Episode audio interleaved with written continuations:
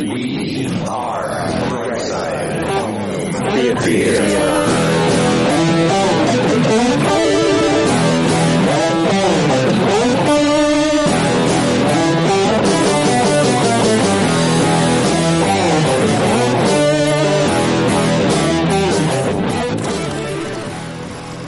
pretty funny.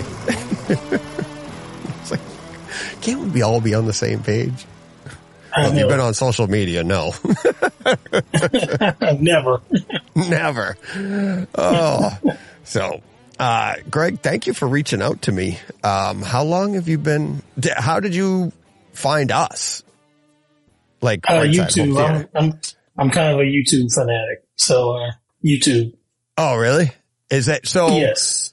Did you find us before or after Cedia?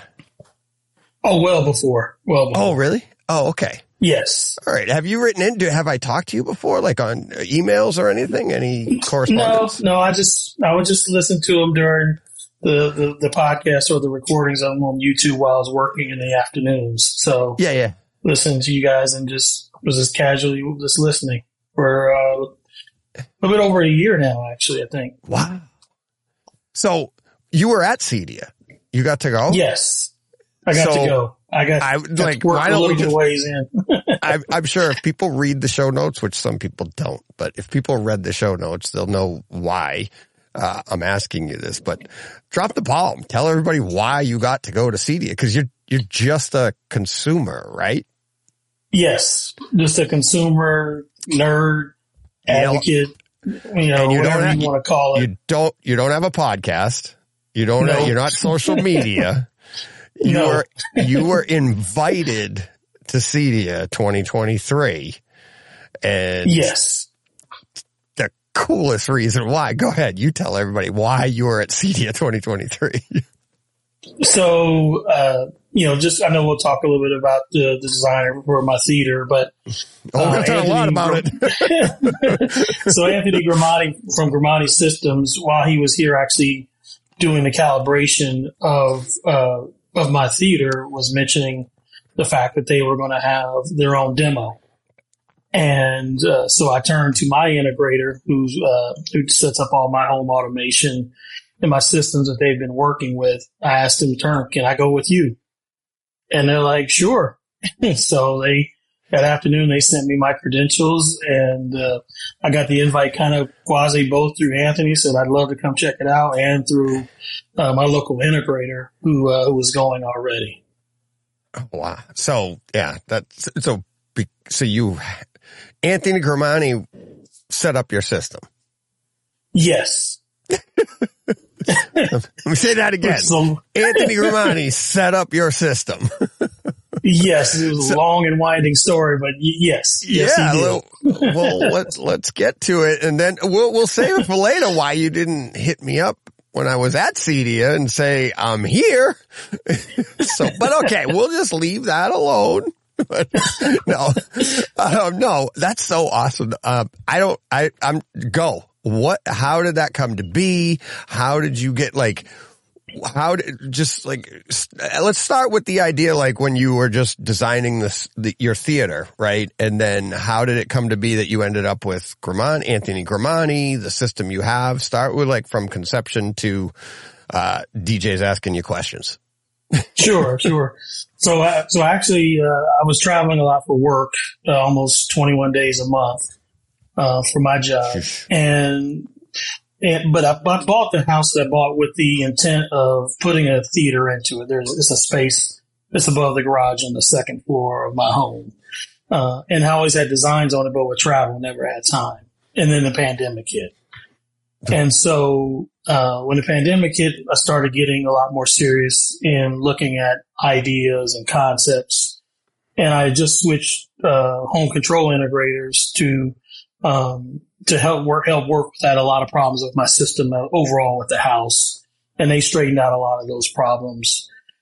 And so then I said, okay, I want to start focusing on the theater now that we're in 2020. So I kind of delved into YouTube. I started watching videos on different theaters, theater ideas, um, following people who, you know, have been on here, Michael, Youth Man, obviously, and a bunch of other folks. And then I came across, um, a YouTube video with uh, Grimani Systems with uh, a company called AV Pro Edge.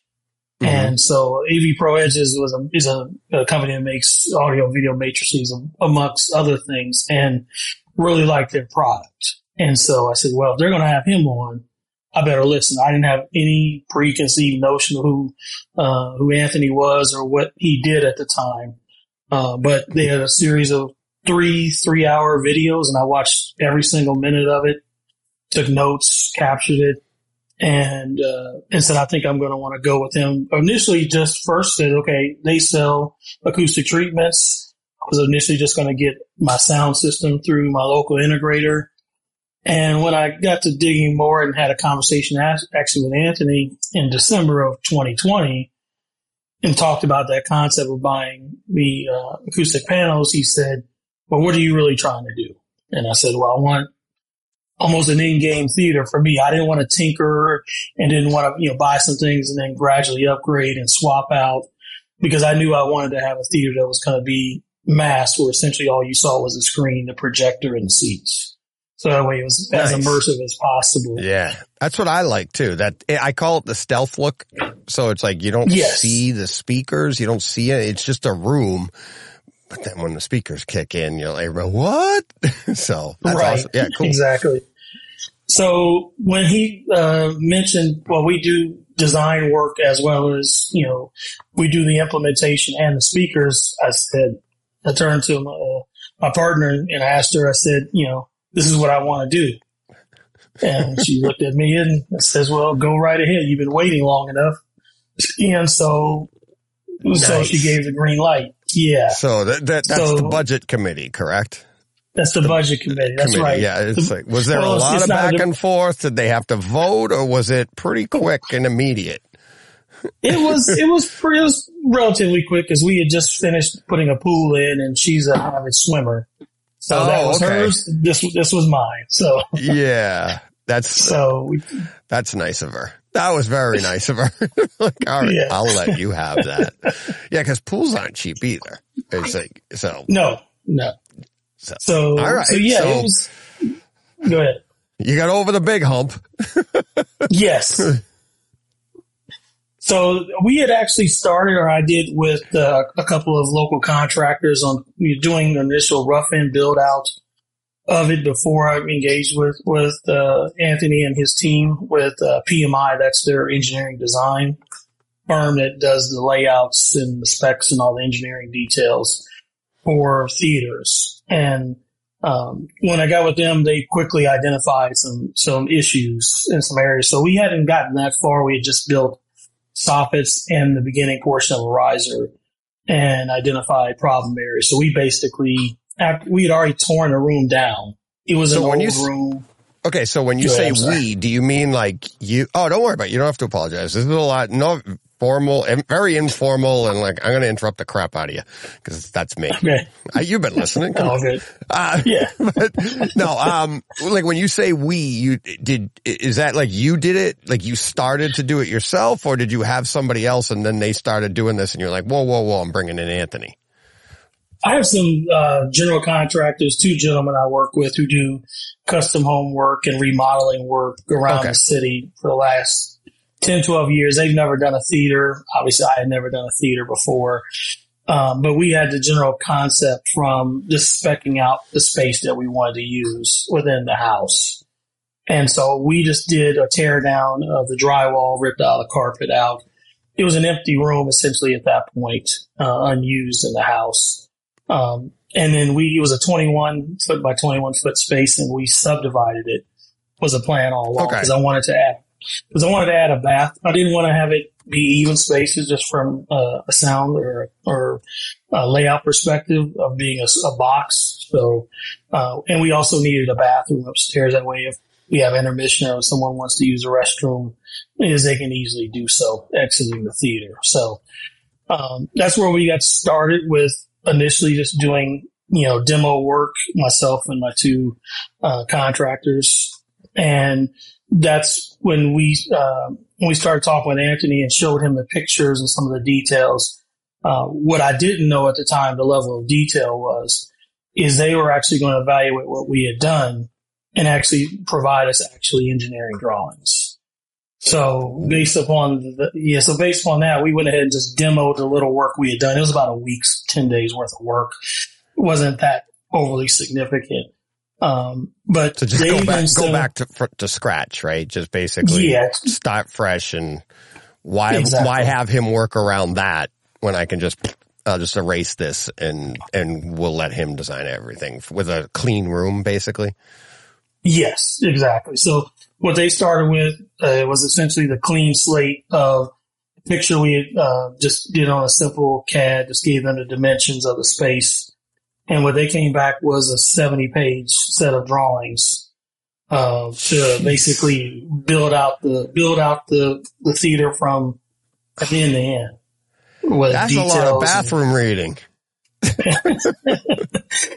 I wouldn't. squint, I'm, I'm right? just. I'm saying that to be funny. I'd be like, I'm sorry. I'll be over here reading. I'm like, that's that's like material you just want to just like. I just read through that. That's amazing. Yeah, I'm an engineer by trade and project manager by job and uh, work. So I got dug right into it. I, you know, I went ahead and got them I plotted out on 26 by 30 uh, inch drawings, and you know, got them printed out and had them ready for my contractors. Mm. And then we sat and went through them all. Um, initially, Seventy pages at point. that size. Is that what that took? Yes. Or jeez, I'm working on a house right now, and I don't. have I've got like seven. we were blowing. I was blown It's only away. two floors, I mean- but Yeah, it's it, it was it I was blown away completely by the level of detail that was in the, the, the package set. does he go down to like a carpet thickness and everything? Or Yes, he goes down Yes. to carpet thickness, stud stud length, stud model, uh, everything is nothing is left to chance. no, This is the best way no. Um, what so? What size of room did you start with? What size of room did you give him? What was the canvas? Let's let's call so it the that. so the so sure. So the room was originally twenty one by twenty one, even just a square box. Okay. we took away um, approximately five and a half feet by um, like 15 feet to make a bathroom that's outside the space. Okay. So what we ended up with is a room that's just under 14, uh, right around 14 feet wide by the Mhm. same depth. It was just 20 feet wide before you get into all the sound treatment and the build out and all that kind of good stuff. Okay. So 14, uh, 14 by 14 is the room. 14 by almost 14 wide by, by just under 20 feet. Oh, uh, 20 deep. deep. Deep. Okay. Nine 14. and nine foot high. and um which well we'll get to it i'm sure uh which wall you had the you you were shooting at did you go long way short way but wide is pro i'm guessing when you say wide does that mean like the screen was on the 14 foot wide wall Yes. Okay. Yes. Okay. Um so 70 pages 70 sheets Yes. I should call it because it's 70 sheets. Um, what, how does it, like, what's the epilogue on this thing? And then like, how are the chapters go? it's like, because like when you're reading blueprints, they like things this size, it's like, how much, I mean, like I said, I'm not joking. I'm like, I've got like seven or eight pages for my house, you know, and that's going to have the floor drawings. Then you have your, your basement drawings and I have a roof page. I have outside the house, seven pages for an entire house. Oh, well, eight. Let's throw in the septic design. what do you, what do you get? What, you- how, give, you don't have, let's not go through one, page one, but like how detailed Right. is he? Like, I mean, that's insane. So It's so good, the- not the- bad. So to backtrack just a little bit is I first contracted with a company that uses uh, Modus VR. Does kind of the virtual reality Mhm. to give a concept. Yeah. So I just took pictures around our house to kind of give them kind of the color scheme we have, and then just gave them some pictures from the internet of kind of the concept and idea to keep a stealth-like room. And so they gave us some uh, basic, very basic renderings to kind of give us a start. So I supplied that to Anthony along with the dimensions mentioned. And then he came back with, and it's essentially divided into sections, the, uh, the set of plans he provided. So one is the concept of those drawings and the layout. and then it goes into the general speaker layout, overall uh, location, dimensions, height, all of that kind of stuff, and then it gets into a good majority of it is the actual build out process because we built a room within a room in essence. Yep. So, oh, so this is soundproofing and everything. So like Yes. room within yes. a room.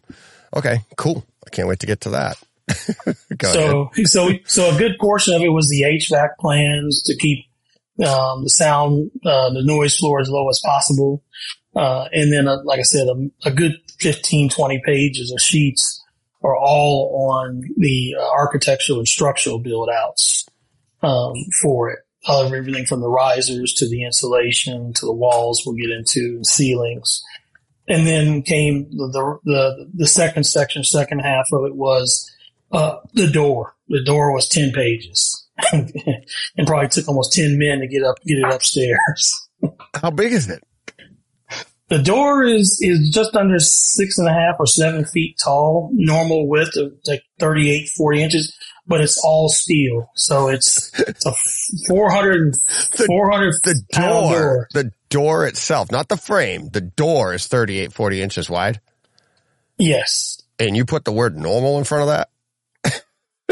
Well, normal width, but, I just, but the uh, weight, uh, but yeah, that's a big door. yeah, the door, door. Yeah, the door the door took four people to get it upstairs and get it positioned because it's yeah it's just over four hundred pound door that uh, they specified. Oh. That's a, that's a, that's a great point right there. Whereabouts is this room situated in your house? Is it So like, obviously it's a on- second floor or another, uh, an upper floor?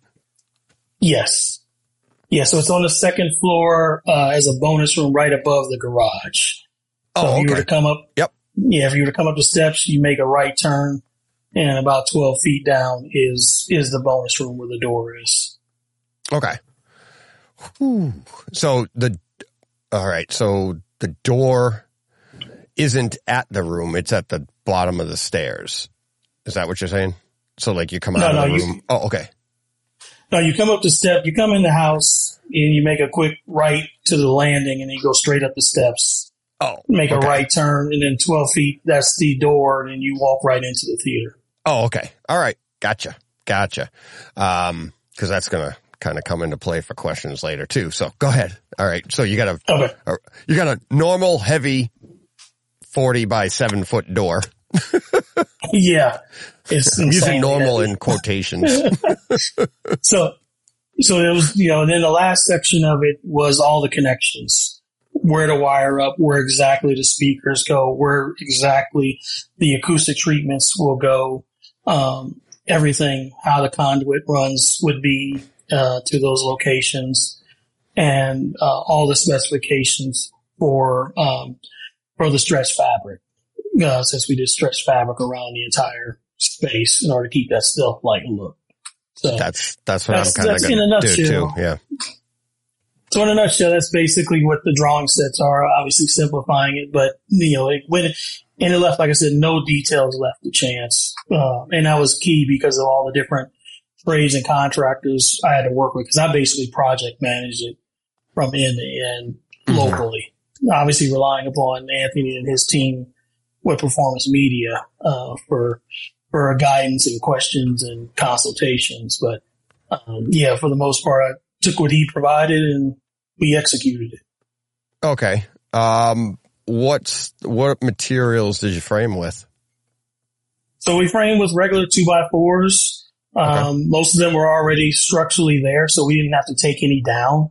Mhm. Um, cause it's, you know, pre-existing home. We did have, uh, we do have windows on the back wall and windows on one of the side walls. And so we framed in the win- well, first I replaced all the windows and put triple pane windows in.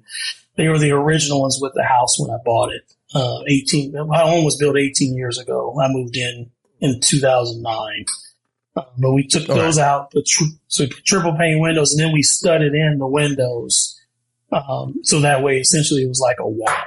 So from Right. the outside of the house, you look, you see windows. From the inside of the house, you see nothing. Right, right, right. Yeah, and I mean, you do the windows so that you have that secure. I mean, they're better window, and then when you if you if you take it down, you have a quality window there for purpose. You know, just to have that right. I mean, I, I'd recommend doing the same thing. it's like a lot of people will be like, I'm not going to see it anyways, but it's, you know, you got a quality window there, but, um, holding everything together, meaning like, did you screw your, your, your lumber together or did you, uh, did you nail gun it or nail it? You know what I mean? So well, we nail gunned it, but we did a three layer system. So we first, Oh, so with the studs that were there and made sure everything was, was good, we first started with putting in, um, wool insulation, Roxul, a Mhm. rock wool insulation all the way around the sides and, and the ceiling. And then along the sides of the, uh, of the theater, we first started with, um, a layer of wood with, uh, some resilient channel and then put in, uh, MLV or the vinyl material, quarter Mhm. inch thick, which is, if anybody's dealt with that, it's crazy heavy. Yeah. a pound per square per square inch. So we had to carry, I think, 20 boxes up those flight of steps. So that was a workout and a half right there. Yeah. Yeah. It's, yeah. Cause you're not taking the boxes, right? You're taking, you're breaking them open and taking them up a couple of guys piece Yeah. by piece. Yeah. Yeah, we Yeah. we cut them and then bring them upstairs. And then finally, we would then uh, then we put in our five eighths dry five eighths inch drywall. So we had those three layers of the plywood, uh, the MLV material, and Mhm. then uh, and then the five eighths inch drywall. And then the only That's difference for- on the ceiling all the walls. that's for all the walls, all four walls. And then on the ceiling, we did similar, but we actually put another uh, layer of regular R30 Pink Panther Owens Corning insulation in addition to the rock wool for the ceiling. Okay. All right. Um, how is that now? How, like, so you have a wall and then now, like, you built another wall to put these pieces on. Is that what you're saying? Or was this So- all like, how did that, like a room within a room idea work? So we first, so that bonus room at first was one where it was just open. Like if you came up the steps and originally before we did the construction, you would just walk into it. There was no door. There was no framing. So that portion of it was wide open. So the first thing we did was frame that piece in to Mhm. create a room. So we had studs. that were already three existing and studs we added for, for that portion, that minor portion of the addition. Mhm. So we had a room to work with, so we didn't have to take any studs down on the ceiling or the walls or otherwise. And so then we just started building out. So the, the, you know, the insulation, the rock wool insulation was put into the existing stud, um, bays and then put in two by six sheets is what we used, uh, all the way around. Um, I can't remember the dimensions on them, but we put, excuse me, not two, two by six sheets. We put, um, three quarter inch plywood all the way around and, uh, in 30, in three foot by nine foot, just roughly sheets all the way around the perimeters of them. And then again on the ceiling. So that And that's basically your- created a box. That's your box. That's your room. Yes. And then you haven't create, you're going to create a room within that room after. Right. So, So, that's where they, and three, basically three foot by, I'm guessing, and you got a nine foot ceiling. So you're going Yes. three foot by nine foot with the plywood. Okay. Yes, yes. And then putting the mass loaded vinyl um, onto that wall. Actually, w- actually, let me back up. So actually, we we, applied the, the, the mass loaded vinyl to the actual five eighths inch drywall first using um, green glue, you know, you know, acoustic sealant, in order Okay. to get it where it's not so rigid because you needed to have it be pliable It's and good. Yeah, good idea. Yeah. So that's what we use, and we apply that to um, to the sheets uh, that were already assembled of the sheets of plywood. So that created our our room within a room, if you will. Okay. So to summarize, and this is for me, I'm, not, I'm sorry if I'm boring listeners, but I'm trying to keep up here. So work you, you have the studs, you put, you filled out with rock wool, then you went with the plywood, and then basically you've got your drywall on the ground. You put your vinyl on, you know, green glue on the drywall, vinyl on top, let dry, let sit. Now you mount that onto the plywood all the way around the room. With Yeah, with resilient channel in between. So, because we needed to create it where the room can Mhm. actually feel like it's floating. So you don't have it against one hard surface Mhm. against the, the other. So that's Okay. what we, what we used in between. Both that and between the studs and the plywood itself. Okay. All right. Phew. All right. So now you've got your box. Or is that your room within the room? Or do you build more? That's- do you stud that out No, again? that's it. Oh, no, nice. that's it. Okay. Yes. Oh, that's that's not too bad. I thought you were going to go another row of studs inside that to do the like that, do the real room within a room. You know what I mean? No, yeah, we, we, we could have, but we would have then had to sacrifice more space Space. than, Right. than I would have, would have liked to have. Yes. Okay. So now you have that. That's your, that's the inside of your room. Um, how, how is that? I just want to jump because I've experienced, um, not exactly that. They didn't go as far with, they didn't, they just drywalled and rock wool and green glued the drywall to the studs on the walls. Uh, used resilient, uh, hat channels for the ceiling, nine foot ceiling, but put them right to the studs. It was really good for soundproofing. I mean, it wasn't perfect. Like if you went upstairs and they, we, we had a top, we had Maverick scene going downstairs in the room. And if you're in the exact room above it, you can just barely, you, you, you just hear like the, like just barely. You'd know something was on, but it wasn't, um, really, really loud. How, how does yours play? Now I know yours is in a garage, so that helps, but I mean, the floor has got to be an issue too. And it's that, that's got to be really difficult to separate. How does that, how does that one work out for you guys? So, so my office actually where I'm talking with you from is right next to the theater.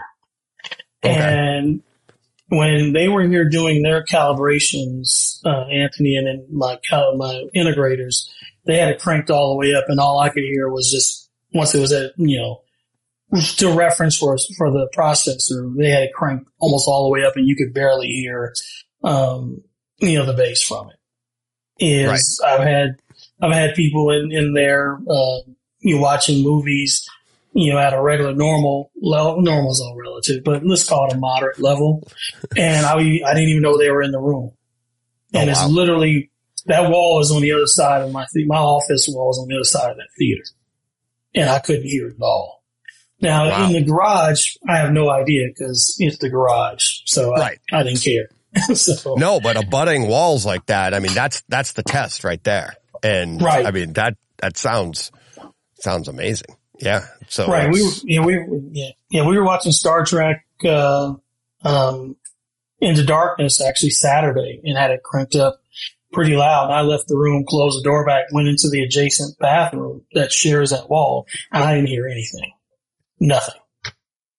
So it works. You know, I have zero complaints about that element of it. And it took a lot of exacting detail because we've never done this before, myself and the contractors. So once we got the hang of it, it was straightforward. It wasn't difficult. It was just making sure we followed every spec. And they came out, uh, and one of Anthony's partners in uh, the actual speaker line, Manny, came out and spent three hours with us while we were in construction phase, just to make sure we were doing things right and provide pointers on some areas to to tweak and improve before we got too far along. So in that build process I was just previously describing, he came out about a quarter of a way in where we did a section and he came out from their offices in California and spent the better part, like I said, three to four hours with, with my contractors and some other people and verify what was, what was good, gave some pointers on what to fix. That way we didn't get too far along with something that was not going Right. to work. So that quality assurance was, was, was critical, I would say, and helped Yeah. us, helped us work pretty, pretty efficiently.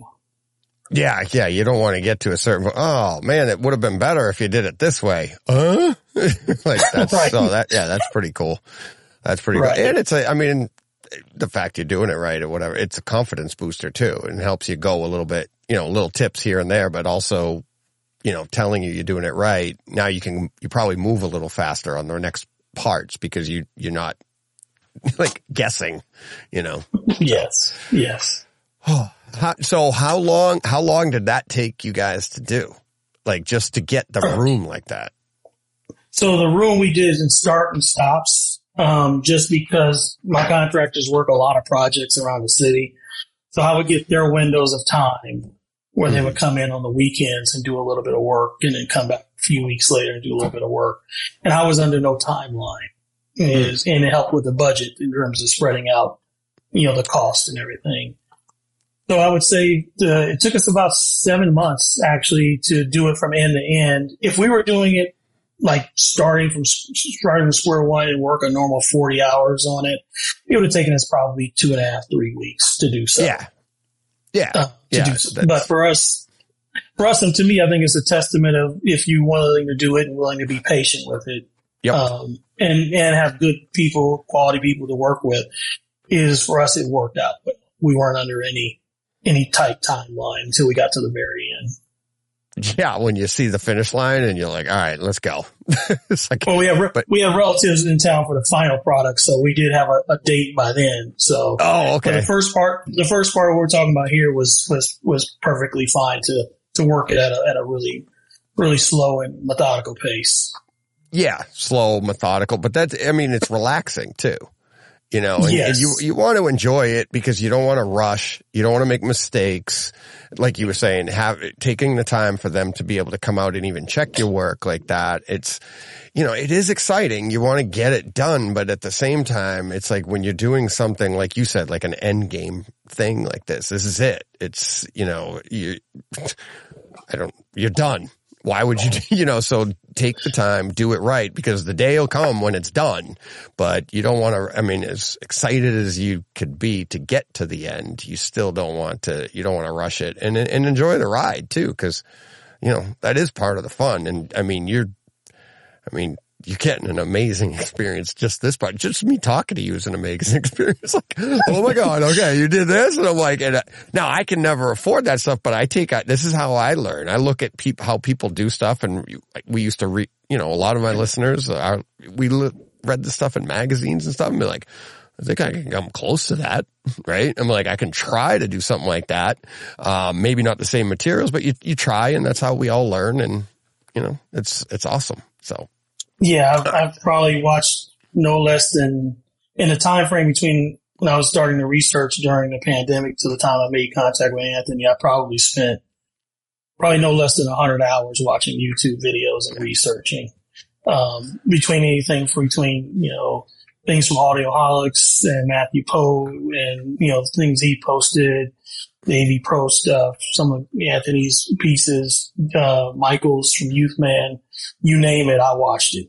And, uh, and so I brought, in terms of specs, other than the speakers and that package, is I spec'd out all the gear to my integrator, some of which they didn't actually carry at the time, um, that they now carry as part of their lineup for, for other projects they now use. So, um, the due diligence was to me based on, you know, what I wanted to get out of it, how much I thought I was going to end up spending is it was time well invested to get what I wanted. Uh, Yeah. Cause I didn't want to make as many compromises as possible, but you know, obviously we all have limitations with budget and whatnot. Yeah. Oh yeah, absolutely. It's it, everything. I don't care what budget you have. You have one, right? And That's and- right. And, and that's compromises. And there are going to be compromises. Um, some people think that there aren't, but it's, you know, it's, when it, I- it's funny when you when I've talked to people that think like oh I can just get I'll get the best of the best and be like mm, that means you just don't know enough yet because you can keep That's on right. going Yeah. you can keep on going um all right uh we'll get well, before we get to all the fun and the gear and stuff so now your room is done or I mean uh, those walls are up you have your your room what was the uh how many pages did that ta eliminate for you on the on the out of the 70 and what was the next step after that So including the HVAC piece, which was a part of that to put in Okay. the diffusers, that, that would take, that was probably like 35 or 40 of the pages, I would say. okay uh, of that piece of it. Um, and that included the riser as well that was put in for the second row. Is the next stage was paint. So we had to paint the room completely, you know, black, you know, where you can't see anything at all.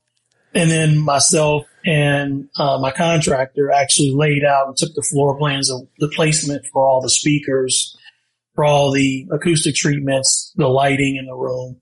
We basically put a Tron room together, so you would see nothing but blue tape, blue and black Nice. in the whole room. So we laser aligned. He and I laser aligned. Well, the two of them and myself spent two days laser aligning everything in the room for placement of where everything would go. So that way, when the integrator came in to connect and hook and hang the speakers and the acoustic treatments and the lighting, nothing was left to chance Mhm. because I still had to work my job, my day job, what I do, you know, while they were going to do that piece of it. Um, during, during the weekdays when they would come in. So we laid all that out for them so that way they could come in and, and just basically play, you know, a Erector set and just put things where they're already labeled.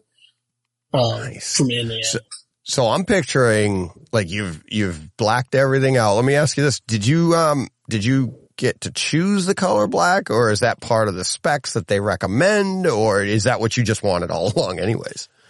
Part of the specs we recommended, we knew it was going to be covered by stretch fabric and all the Oh, acoustic too. treatments that they supply are black. Plus Mm-hmm. the speakers are black. So for us, it made sense and we didn't want to have any leak through of any, of any light or anything of that, Mhm. of that nature. So Yeah, like yeah, like going through the the the fabric and reflecting Right. off of anything. Yeah, I, I, I'm man. See, I, I even forgot the fabric part, which is like I said, it's something I'm doing as well, but I forgot that part. So yeah, so black. Um, and now I'm picturing this room looks like a blueprint, right? Like, cause you did, you said you use blue. Is that right? Like your, your we room's blue, black, blue taped. blue taped everything in the room on like where they what speakers need to be mounted where like how many like that it's got to look that's got to look awesome like it, But you know, you know, we had people come because we finished that piece of it right before Super Bowl of last year, or I guess it's of this year, to that point, and then we had people come in to visit uh, that weekend and show them the room, and they said this looks like Tron. Yeah. because it was blue. Because yeah, because the blue tape was everywhere and marked out with dimensions, which make, which model uh, of a treatment, which make, which model of light can, which make and model of each speaker from Grimani that was being provided. Blue, you know, blue taped out the projector, the uh, the actual projection screen. You name the seats, blue tape that out to The uh, everything, uh, I even did. the little refreshment area in the back. i did year like when we bought this house we couldn't we we didn't have the space in the living room and we couldn't afford an island when my wife and I bought this house. And about four or five years into the house, I was like, do you want an island? And she's like, can we have one? I go, yeah, I just have to design it. So I designed it and blue taped the floor and it stayed like that for like three years. And the, and we even got used to like walking around the blue tape because the island was going to cut off. We have this pantry on one side of the kitchen. The kitchen itself is probably, I want to say the space we had in our kitchen where the island is, is, uh, it's under 10, it's like nine feet wide or something like that. It's ridiculous. Not even nine feet, right? So when, if you were to throw a three foot island in there, you would only have three feet and we don't. We have like 29 inches on each side of the island, just enough on one side to open our, uh, dishwasher, right? But I wanted everybody in the family to get used to walking around that because you wouldn't be able to just cut across the kitchen to get to the pantry. And we did. And then I surprised her one day. She was away on vacation. She came home and I had ordered all the pieces from the cabinet and everything, put it together. I did the whole island myself, but it came home and she's like, Oh my God, we got an island now. But it was like, but that blue tape, that's what we did. And it's like we, and they were like, we got no more blue tape. The kids were cracking up. They're like, they literally were little kids. And by the time it came in, they were like teenagers by the time we had no more blue tape. It was the funniest thing, awesome. but that stuff's, aw- and that's, that's in a regular, that's in a kitchen. Friends would come over. What's this? Our future island. So I am familiar with blue tape. Um, but that's a, that, that had to be a lot of blue tape too, because we'll, we'll get to your system and the speakers and the layout and the project, but that's a lot of taping. Um, that's, that's, that has to be cool. How, did you, and now this is just me being a nerd. Uh, did you just go in there and sit down and look around? Oh, definitely, definitely. I have pictures in an album and everything that we we keep and all that for posterity. Because when we finished all that work, it took us two days and took a step back, and that was probably the first time I, I looked at the theater and said, "I can exactly now visualize how this is going to feel and look when I sit in this room." Because everything else was like a process of construction. Yeah. But then once you vis- once you actually see where everything is going tangibly on the wall with that blue tape, it became, for lack of a better term, it became real. right. Yeah. Yeah. And, and it doesn't, and that's, that's gotta give you like the nudge. Like, I just want to start mounting the speakers up. I just want to speak now. Yeah, Oh, that, at that point I was, yeah, at that point I was like, oh, I can't wait for the next phase of this to get going. Yeah. Yeah. Cause now Sure. it's like, it, it, I mean, as fun as it, I do love to build. I love construction. I love, you know, just using my hands, building walls, doing stuff like that. As much fun as that is, once you get to that part, the stage we're, we're talking about right now, it's just like, that's, it's beyond, it's not even work. It's not even, it's Right. just like, I, when are they in? When can I get these things here? When can we start mounting? When can we, when can we terminate some wires? When can we, like, it's just, it's not, it, I mean, it's like going to the playground for a little kid, right? It's just like, let's have some fun. Exactly. awesome. Yeah, I love the process of this home was was we essentially have gutted it over the period of uh, a little bit over a decade, but we do it Hmm. room by room at our own pace, and I love the process from end to end as being a project manager by trade and by passion.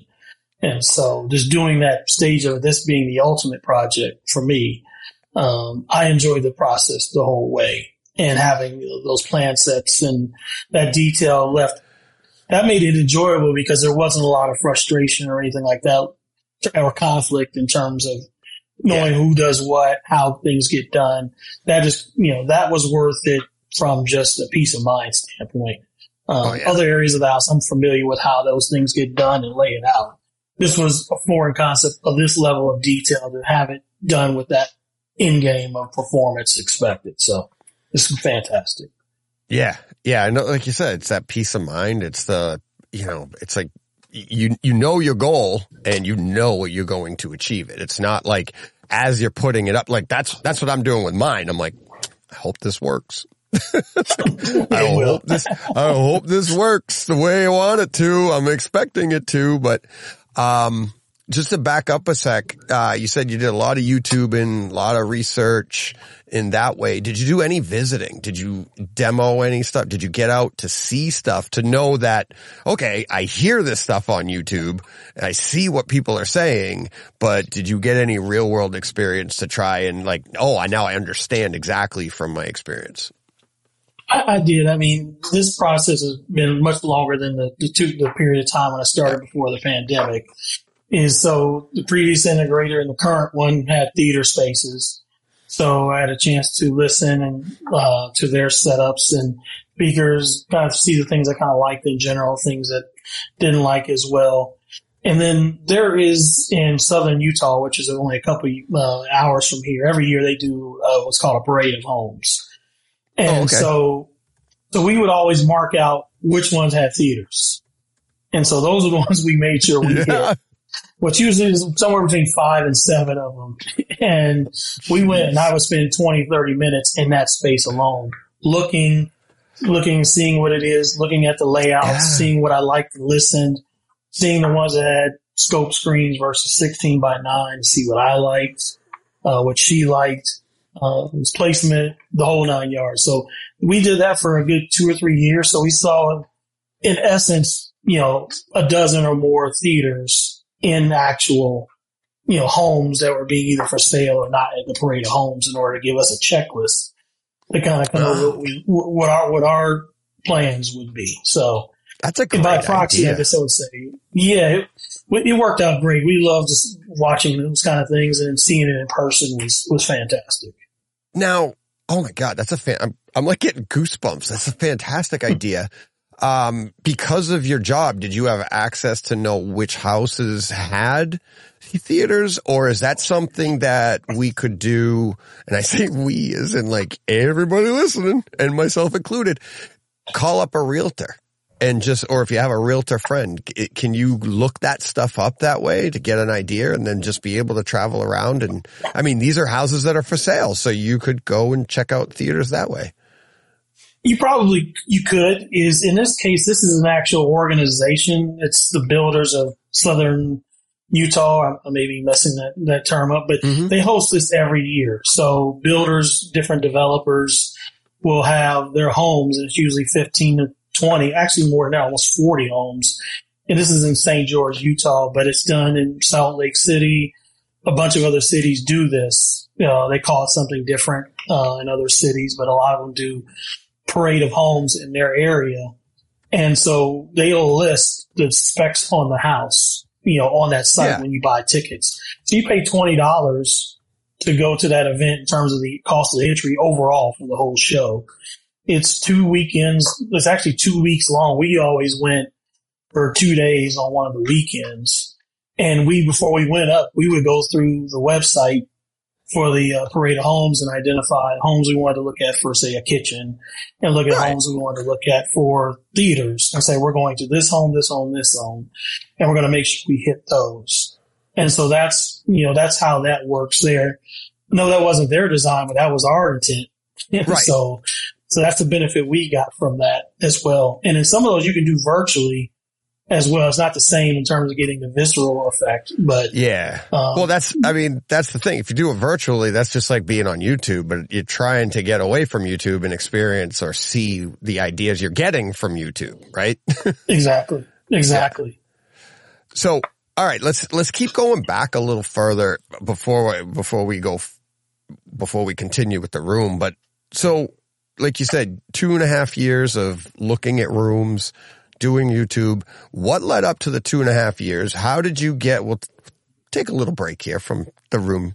Uh, how did you get inspired to like just even have a home theater? Right? Like what movies did that for you? And, and like, how did you get to this point? Because you don't just wake up one day and end up with the room you have. It's not like you go, Right. Oh my God, theaters in a house. I got one now. No, you did, you've done everything right. But what made you do all this work? Well, I've always loved movies. Star Wars is the one that always motivated me, still motivates me. The whole Yep. series. Uh, so, you know, I, I am a cliche in that point, but hey, you know, I like what I like.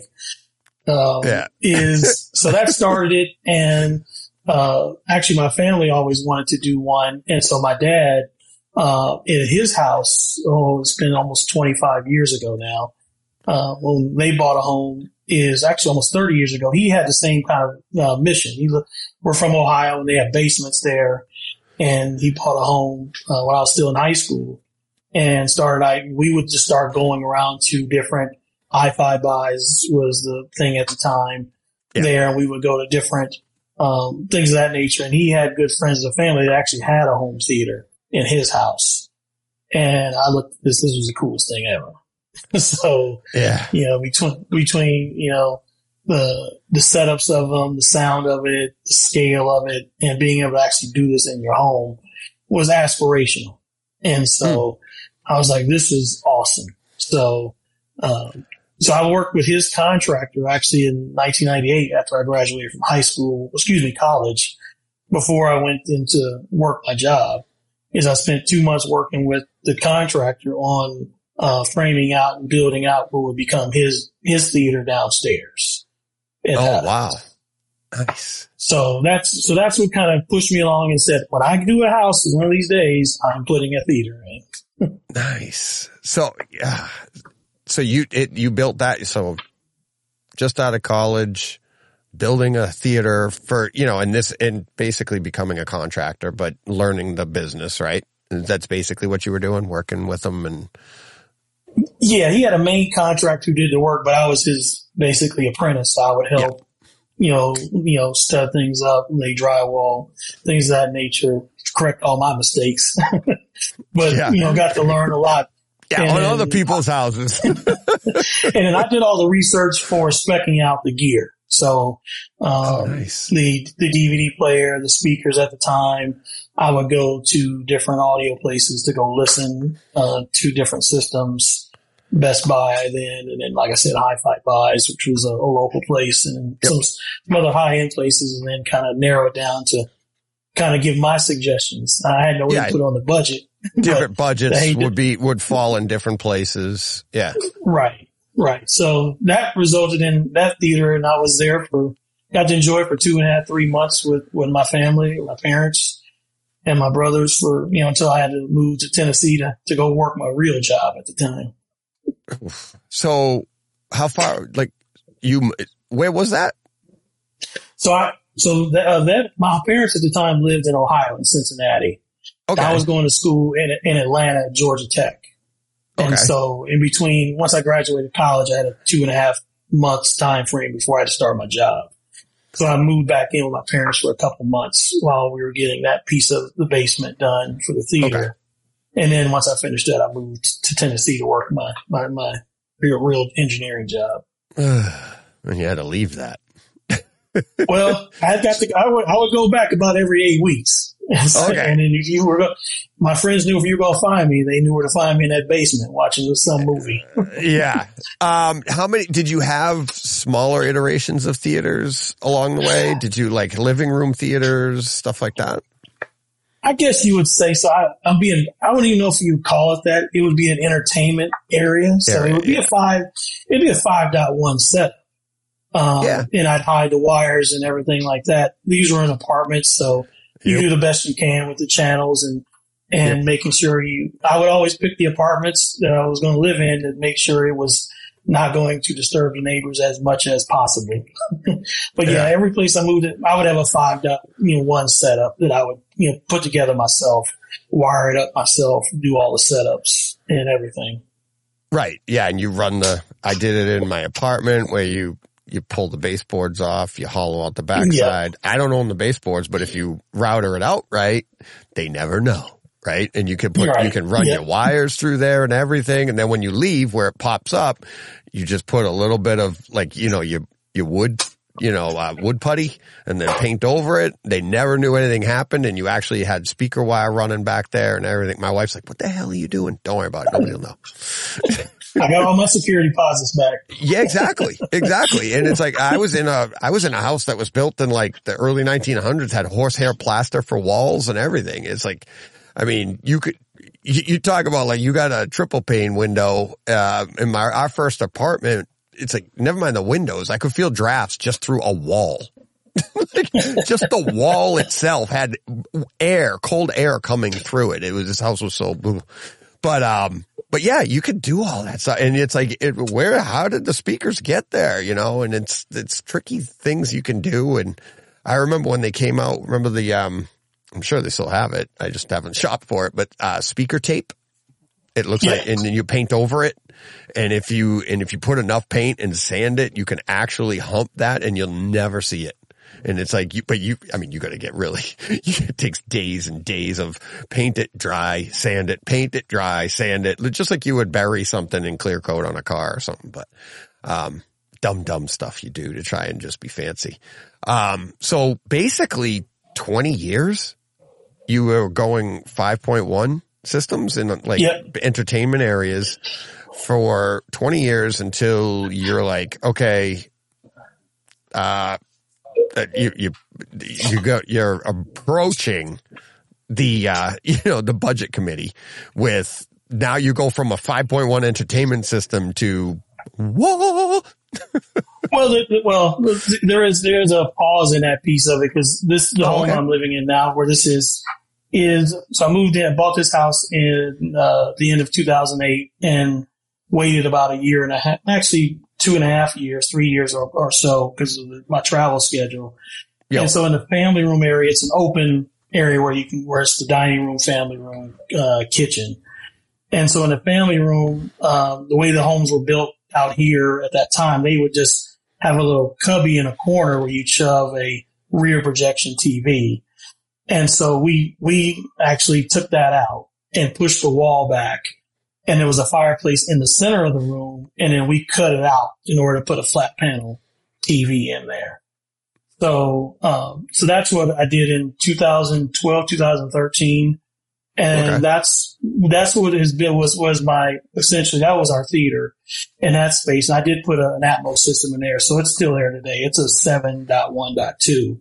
So we've had that since 20, we well, actually, we didn't have the, the height speakers at the time. We just had the seven speakers and then the subwoofer in around 2014, 2015 is when we did that work and, and got, and, and got my first Kaleidoscape then.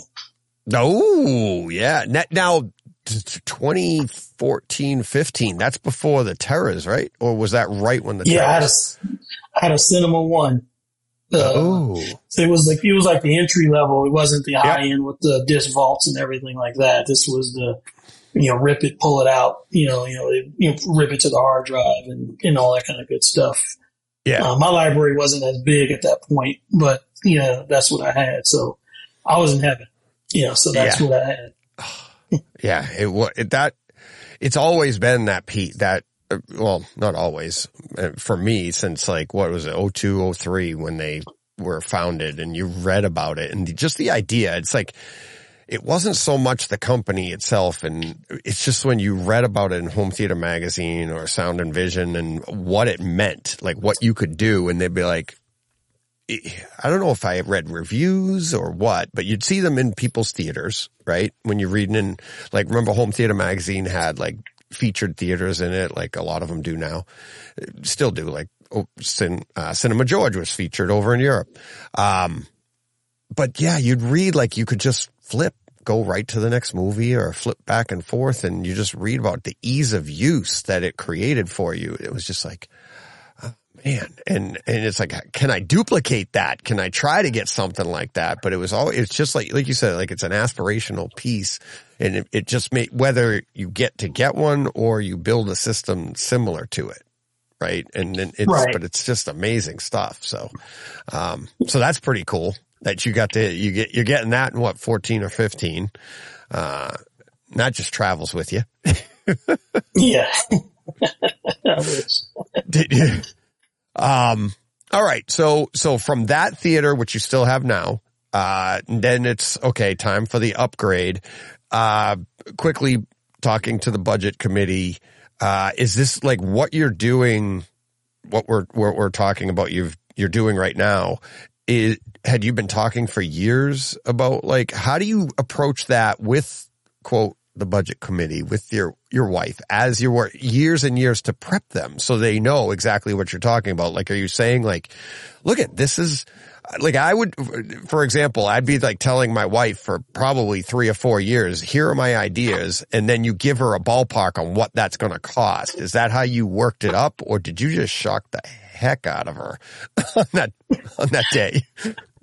When I first moved into this house, I was single. Uh, so actually my brother was living with me at the time because he, he moved out here at the same time as I did, roughly. So I knew this was the house. And when she would come to visit, uh, cause she lived in Missouri, Kansas City at the time and showed her Okay. the house, I said, this is where the theater's going. It'll be Okay. one day.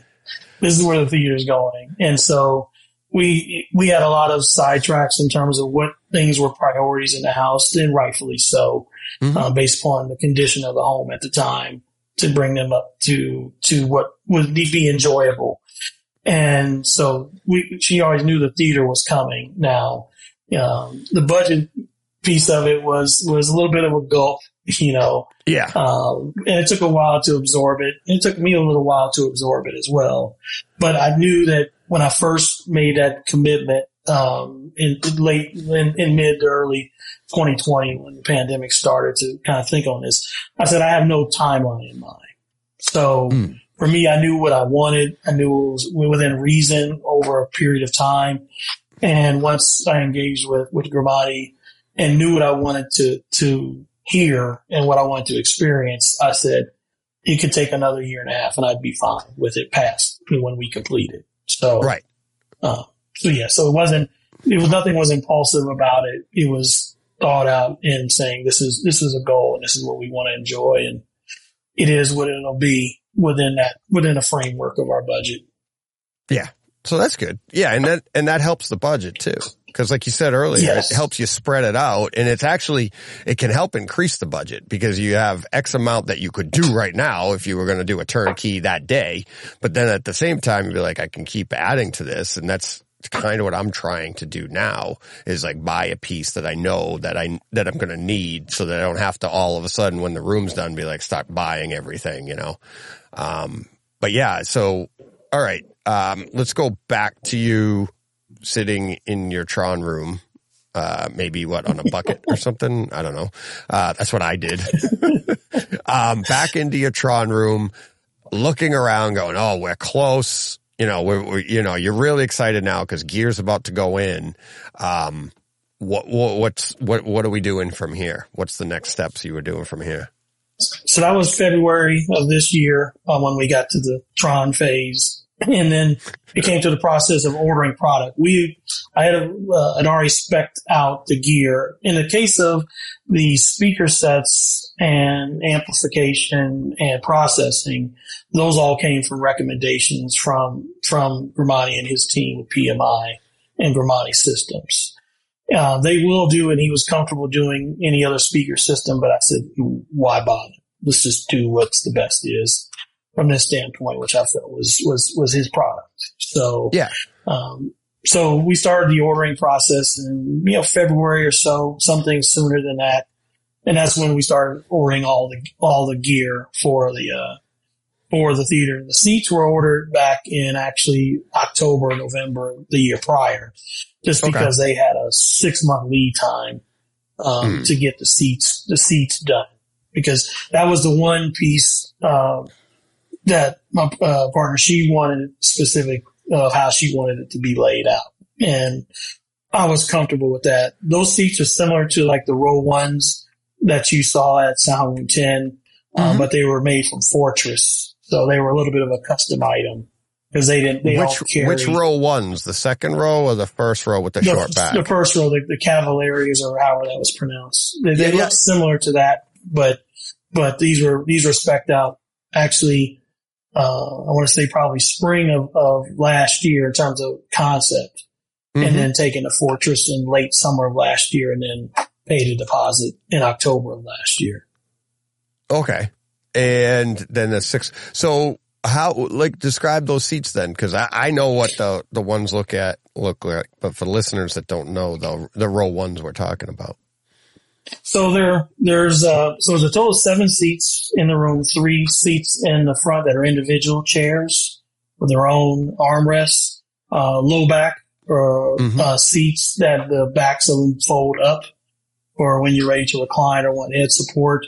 Uh, and then the same thing in the second row where it's two love seats of the same style. If, if your listeners were to, um, to research or search, uh, Sneak, uh, which is a seat manufacturer, C-I-N-E-A-K. There's a model from them called the Gramercy. Those are similar in nature if they were to, to search on those. So again, low back, low profile where they would look, you know, right in place and you wouldn't know if they were sitting in a family room or living room space. They look Okay. like regular chairs. Okay. Now, what was Anthony? Did he recommend a low back or was that a choice you knew you wanted and it just worked out or how, how's that? That was a choice that we made. We brought that to the concept Okay. for both from the the virtual design initially and then to, to he and his team. They knew the, the the kind of look and style we were going with for the seats at least. Okay, cool. All right. I'm, I'm, mm, I'm going through that right now. I spend at least once a week, I spend a good few hours just searching, looking for the right seats because I, like you, I want low back, not maybe as low as that. Um, but I also want lumbar support. I do want a headrest for when you are going to recline, you know, the power headrest that'll move forward. So if you do recline, your head's still looking at the screen. You're not like, ah, you know, and that, the low back ones, it's, there, there's going to be a compromise there. I think I'm not, I don't know if I'm going to be able to find it. Um, so, but that's, that's when I did this theater, I wanted low back and I, these ones here are only, I think they're 40 inches off the ground is the top of them. And that's in most of the standard seats I see looking around now are around 43. It's it's hard to find. See, how high are those? How high are yours when they're folded regular? I'd have, to, I'd have to double check that. I'm not. I'm not They're sure. definitely lower. They're like 36, aren't they? I know Yeah, from much. just knowing from the row one ones. Yeah, much much lower than that. I can check Yeah. on that, but yeah. But essentially, yeah, it, it was a little bit of compromise. And ideally, I would have liked a little bit more lumbar. I'm comfortable watching a two two and a half hour film watching it because the headrest does come up to Hmm. my head, so it does. For me, I want as much head support as I as I you know desire at the time, depending on what I'm watching. Um, Right. So the lumbar was a little bit of a sacrifice on these. It's, it's good. I wouldn't call it great, but they are good. Yeah. And then I, I have a resource that I, if I needed to, could make some small lumbar pillows if I needed them to be able to sit them right behind me. Um, Yeah. Whereas she doesn't need them at all. She's perfectly comfortable as is with, with no, with no modifications. Yeah, it's so it is very hard to find the right seat, right? Because it's Yes. there's so many options, there's so many things that you want, and then but they're also trying to all these companies are trying to make theater seats for the masses, which we aren't masses, right? I mean, Right. Masses, I mean, I use that, but they're trying to make something that people are going to want to buy. But it's like, you really do have to end up going to almost like a custom design to get everything you want. And even then, I don't think you can. It's just so, it's so difficult to find, er- to get every feature you're looking for. You know? Yeah, I agree. I mean, that's what we, we did have to compromise. There's no, there's no ifs, ands, or buts about it. Is ours were in effect custom, if you will, um, because we took the design to, to Fortress to build. And, you know, since there are seat specialists, they, they did, I would say they probably met about 95% of what we needed. There was that 5% of, oh, I wish we had this or I wish we had that. But, you know, you don't, for, you know, for those items, I don't even think about it unless I'm Yeah. in a conversation like this. Yeah. What, uh, did you, uh, leather, uh, or another Yes. material? Leather? We Okay. did leather. Yes. Nice. All right. Um, all right. So seats, we, we, you, you ordered your seats. You're in the room. You've, you've ordered your gear. Uh, how, so I guess next it's gears showing up. Is that what the next step is or where are we, where are we going from here? So the first thing that showed up was the processor, uh, the audio processor, as and then what started showing up were all the speakers. Uh, so in the case of Grimani's, they they actually couried them down from Northern California directly here to the house Okay. because I didn't want to take any chances with middlemen or distributors. So they Why, brought don't them right to the your house. Not They're not a sponsor. I can say it. Definitely not with that. So I woke up tracking your at 6:30. tracking your Grimanis and they're heading to Seattle. It's like, wait a minute. And I only use Seattle because that happened to John once. He had books coming. I, I think it was books for his store and he was tracking them and they were literally heading to Seattle. I'm like, what? he was like, they're not Oh, going to be here today because they're, they're like saying they'll be there. They're out for delivery. Just left the location in Seattle and goes, they're not out for delivery. it was so ridiculous. All right. So yeah, I wouldn't trust that either. Um, now uh, let me ask you quick though, processor, do you mean like, do you, you got the, you got the, the, the, I don't know what the word I'm looking for is. You got the network enabled, right? That's what we're talking. No, that actually that came Okay. out just recently, and I placed my order for that before. I, I gave him I gave him a hard That's- time about it. That's why I wanted to ask you. I'm like, I wanted, I didn't know when we would get to it. I'm like, was that ready? I had it in my notes. I'm like, was this stuff available? Cause you brought him in in 2020, right? Like you said, Correct. like it was around then. So he, this wasn't out then and it was obviously, right? But he didn't even have his speakers then, did he? he did. He did. Oh, he There's did? some old uh, Larry Wilkerson uh, maybe uh, has some old YouTube videos where he interviews him about the speakers in 2014, 2015 or 16 Okay. time frame. Okay. And so, um, so that's that. Once I talked with him and he talked about the speakers and he talked about them in the AV Pro, that's when I went out to do further research on his speakers. Okay. Just to Okay. get a sense for, without actually hearing them in person, to get a sense for, you know, how they were gauged and how they were re- received from the community. Right. So, okay. So you got a, you got, so your processor you're talking about is your, you're basically your your AV processor, correct? Yes. So it's a it's a storm uh, it's a storm audio uh, processor. It's their uh, current ISP MK3 processor. Okay. So it's their most current one, minus the the new uh, all digital ones.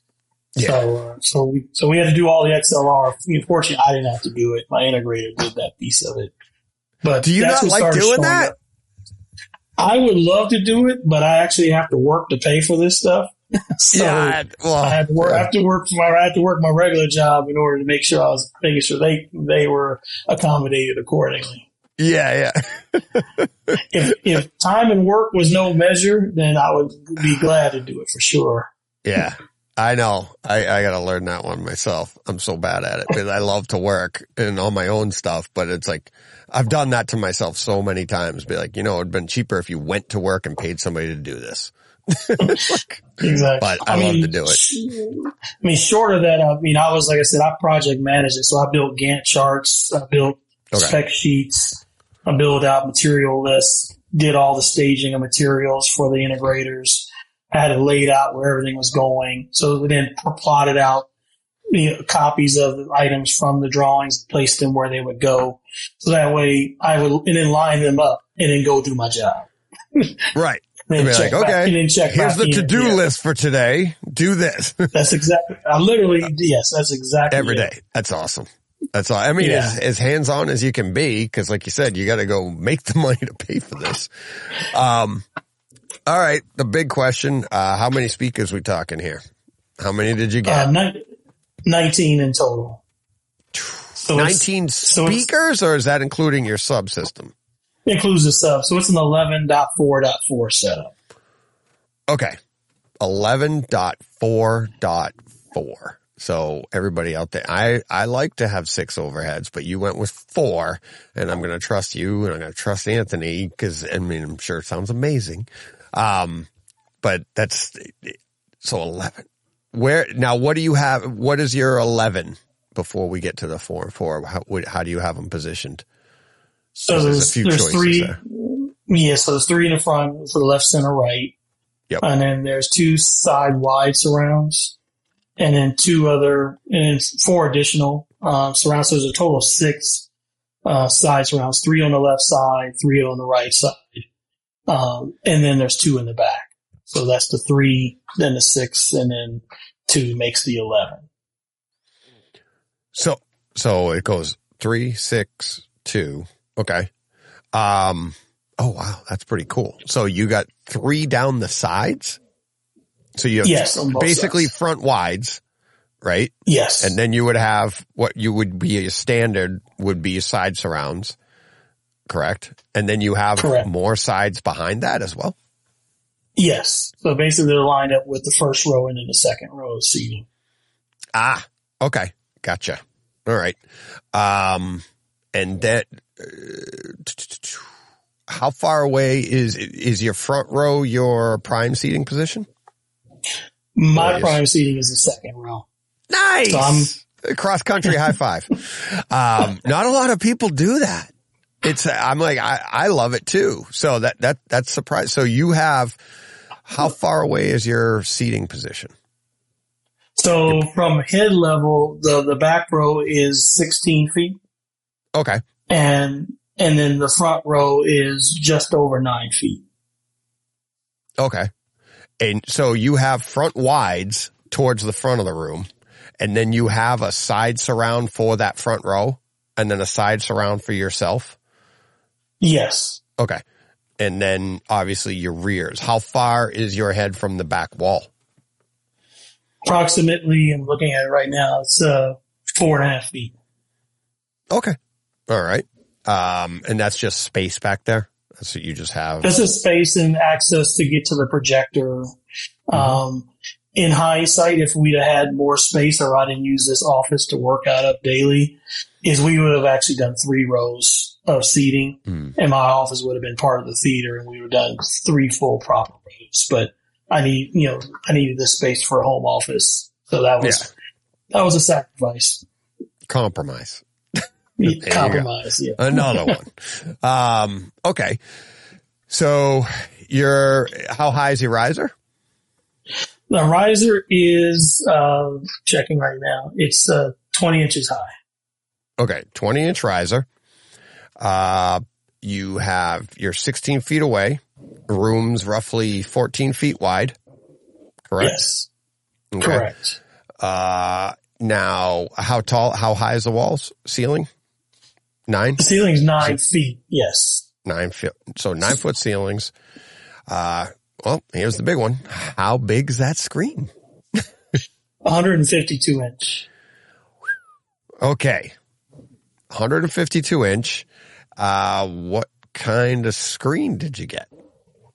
So I went with the Stewart Filmscreen. It's uh, their Balon series, so it has a very thin border edge, about an inch around each corner, because we wanted to go as wide as, as possible on it. Does that So go right two, to three- the edge?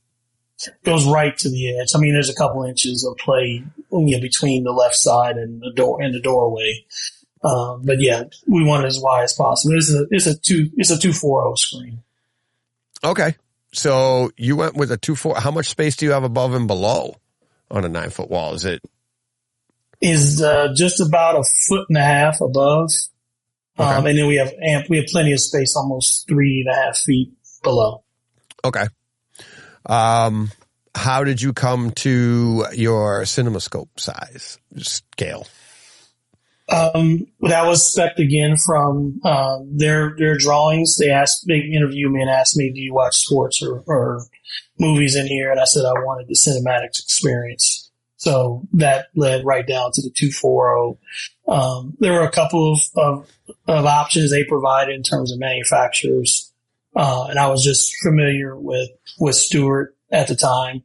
Um, no complaints. I may have made a different decision after what I saw at Cedia, but again, I'm, I'm happy with what I have there. What what did what did you uh what did you see at Cedia that you're like?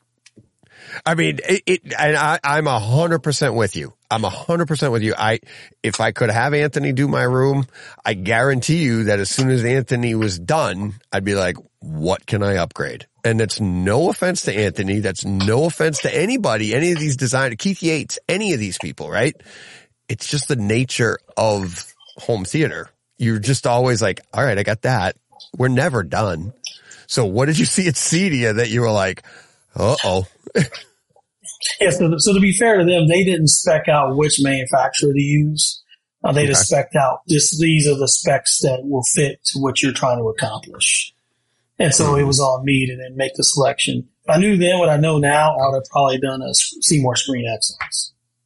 Um, Okay. just just because of uh, just as the quality I see there and what the potential would be with it, and that's something from my vantage point is something that's relatively easy to change out in the future if I so desire. Just Oh, yeah. how we mounted the screen on this wall and built a stretch fabric where if we wanted to change it out in the future, it would just almost be semi plug and play, if you will. Yeah. Yeah. Screens are, I mean, they're not simple, but you can, I mean, that's, you have the wall and it's, you know, it, it's an upgrade that's, you know, pretty fairly simple. So compare comparatively, right? Compared to the rest of your Right. systems. Um, is it, uh, standard screen, acoustically transparent? Where, how's your Acoustically speakers? transparent. so your speakers Yeah, are all positioned right across behind it. That's correct. Yes. Okay. Yes. All right. Um, and I'm trying to oh, let's, before we get to, uh, anything else. How, so how did you, so speakers are being delivered. They're on their way. They're being, you know, courier. How, you know, what are we doing when, how was that process? They're arriving and then start mounting stuff. Yeah, so so pretty much everything else, you know, minus the seats and the speakers came to my integrator. So I purchased through through them, um, and I, I purchased the speakers through them as well, uh, since they aren't direct to consumer on any of this product. And so um, they all arrived to their shop, and then we worked together to build a schedule starting in for June to start staging items because I was actually taking too much space in their shop with some of the with some of the gear. So they asked could they have some stuff left and staged here, like the acoustic treatments and everything. So that was uh, the, from the finish wall. That was in the room. Those are the acoustic treatments were the first thing to go up, in the space, Okay. followed by the speakers. All right. And what do you have for uh, acoustic treatments? Like, how do you have them positioned, like sidewalls, rear, front and rear, stuff like that? The whole thing is in their plans. They spec out the exact locations and, and which package to get based upon the square footage. So with, with, with Anthony's packages, basically he has, when you give him either your information or whatever, he, he calculates what the cubic feet, uh, of the room is and an area package is already defined, uh, for that. Then it's just a matter of placement. So, well, with that Tron layout, that's what we did. We, he had this, the layout specifically where each absorber, uh, where each, uh, diffuser would go, uh, and how to do the, the wall in the front for, uh, you know, for, you know, for sound absorption. So we just followed the plans exactly and just did it. Yeah. Okay. That's, that sounds simple. Yeah. It's, That's what you're it- paying it's- for. it was sim- simple. Yeah, simple. Yeah, because I wouldn't want to try to figure out the first reflection point and Mm. where to put which, you know, diffuser, what height. Those are things that, you know, I would have probably spent more time and probably been a little bit more confused at the end as opposed to just, in this case, to me, it paid to have a professional to, yeah. to, def- to define that. yeah. And that's, I mean, that also, I mean, Anthony's using his own speakers. He knows dispersion. He knows where reflection points are. I mean, not that he doesn't with other speakers as well, but, um, all right. So you put your, you've, you've got all of your sound treatments up. Next up is speakers, I'm imagining. Next to the speaker. Yep. Next to the speakers. Yes. Now, do you, do you, how, when did you wire all this, all these locations? Was that done ahead of time or because you're going to be doing like cloth in front of everything, do you just tack that right along the black walls? So we so we ran the conduit while we were before we even did the framing. Um, so myself and the, the two guys, the contractors I work with, we ran the conduit runs, uh, and then we actually in the bathroom created an attic crawl space. That way the wires would be accessible from the rack and then run right into the conduit for the integrator.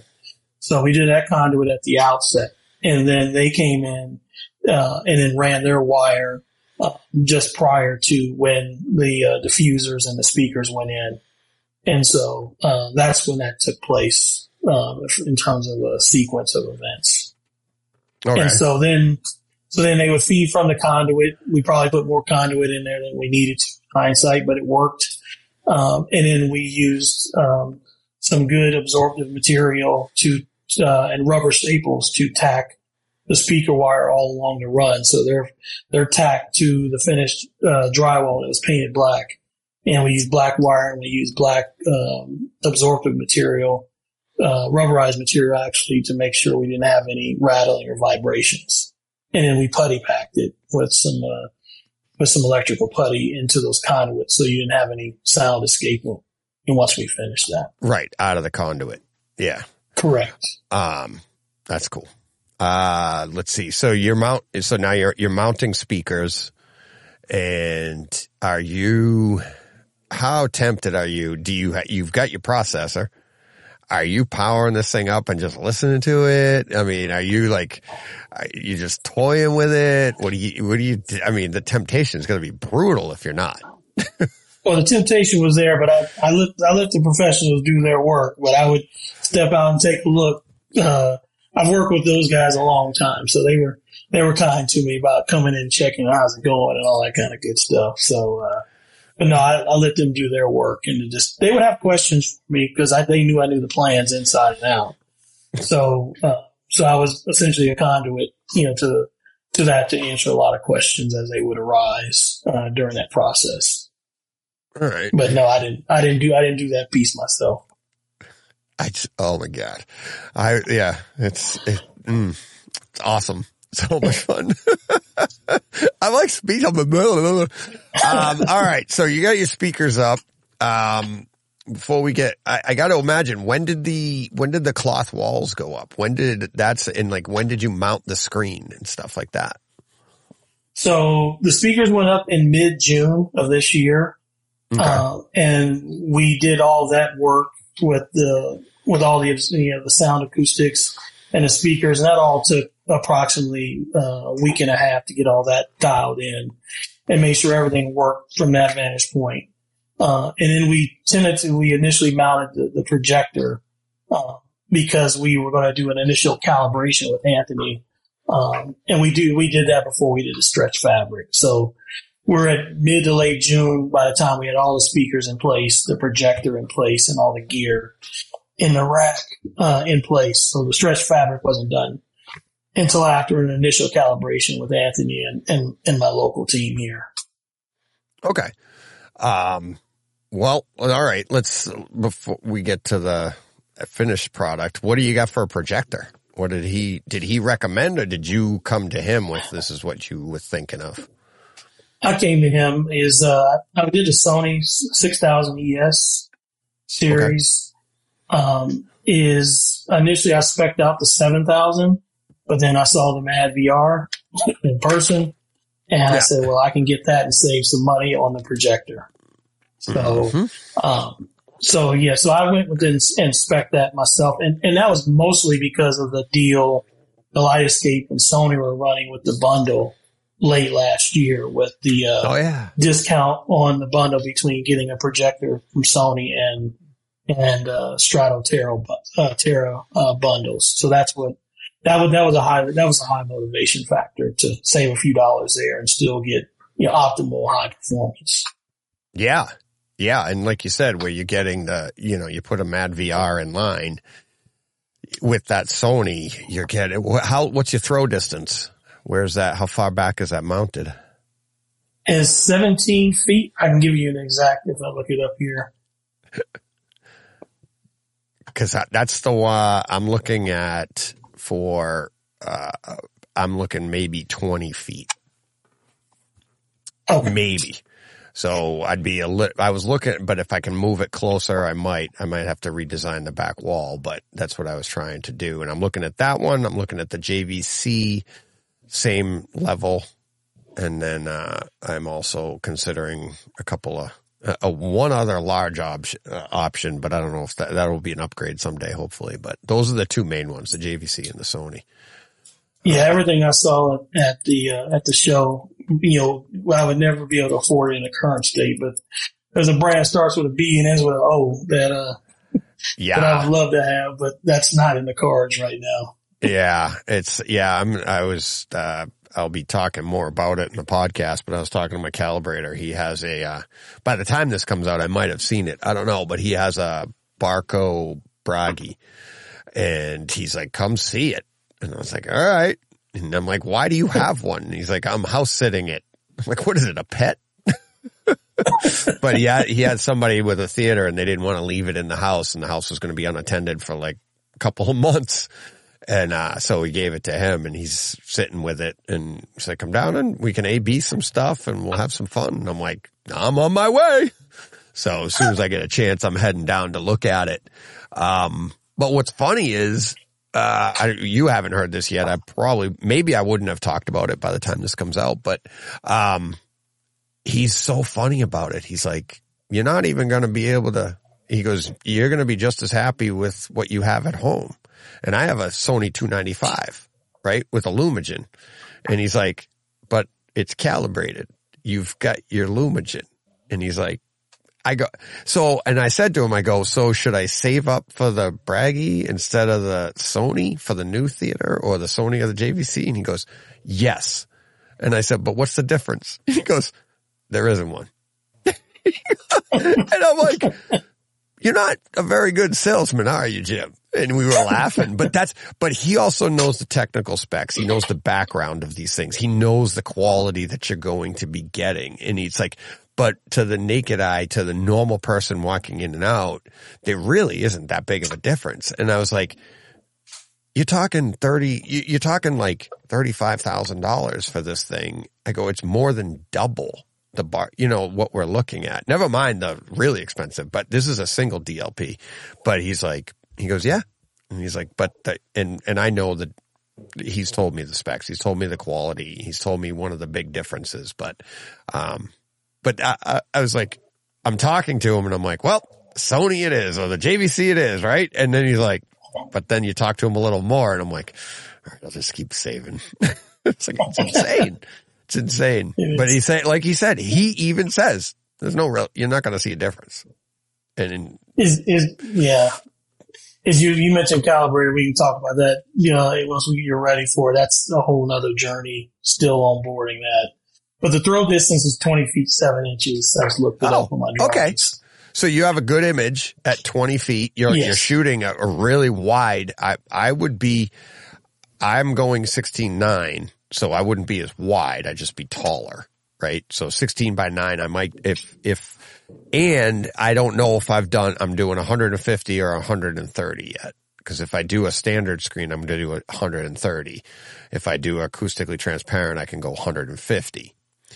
Um, and I haven't decided that yet. And that's another one that you're like, I talk to one person, I'm like all in in one direction. I talk to another person, I'm all in in another direction. And it's like, I need more experiences. I need to, to see and then see how I, it, it's a tough one. Um, but yeah, so you get good HDR with that at, at, at 20 feet and you're getting, everything looks good, really good. You're yes, happy. yeah, I'm happy, very happy. What's a gain on your screen? Is there any? Uh, One, I knew you. Were, I knew you were going to ask that. It's uh, 1.2. Oh, that's not uh, that's not even that bad. Yeah, one No. three is the line. You don't want to go over that. Um, but yeah, one two. That's that's pretty good. And you got uh, yeah. Um, all right. Uh, let's see. I'm trying to. So once it, like you, you get your screen up, you've got your projector mounted. How is it? Like how much?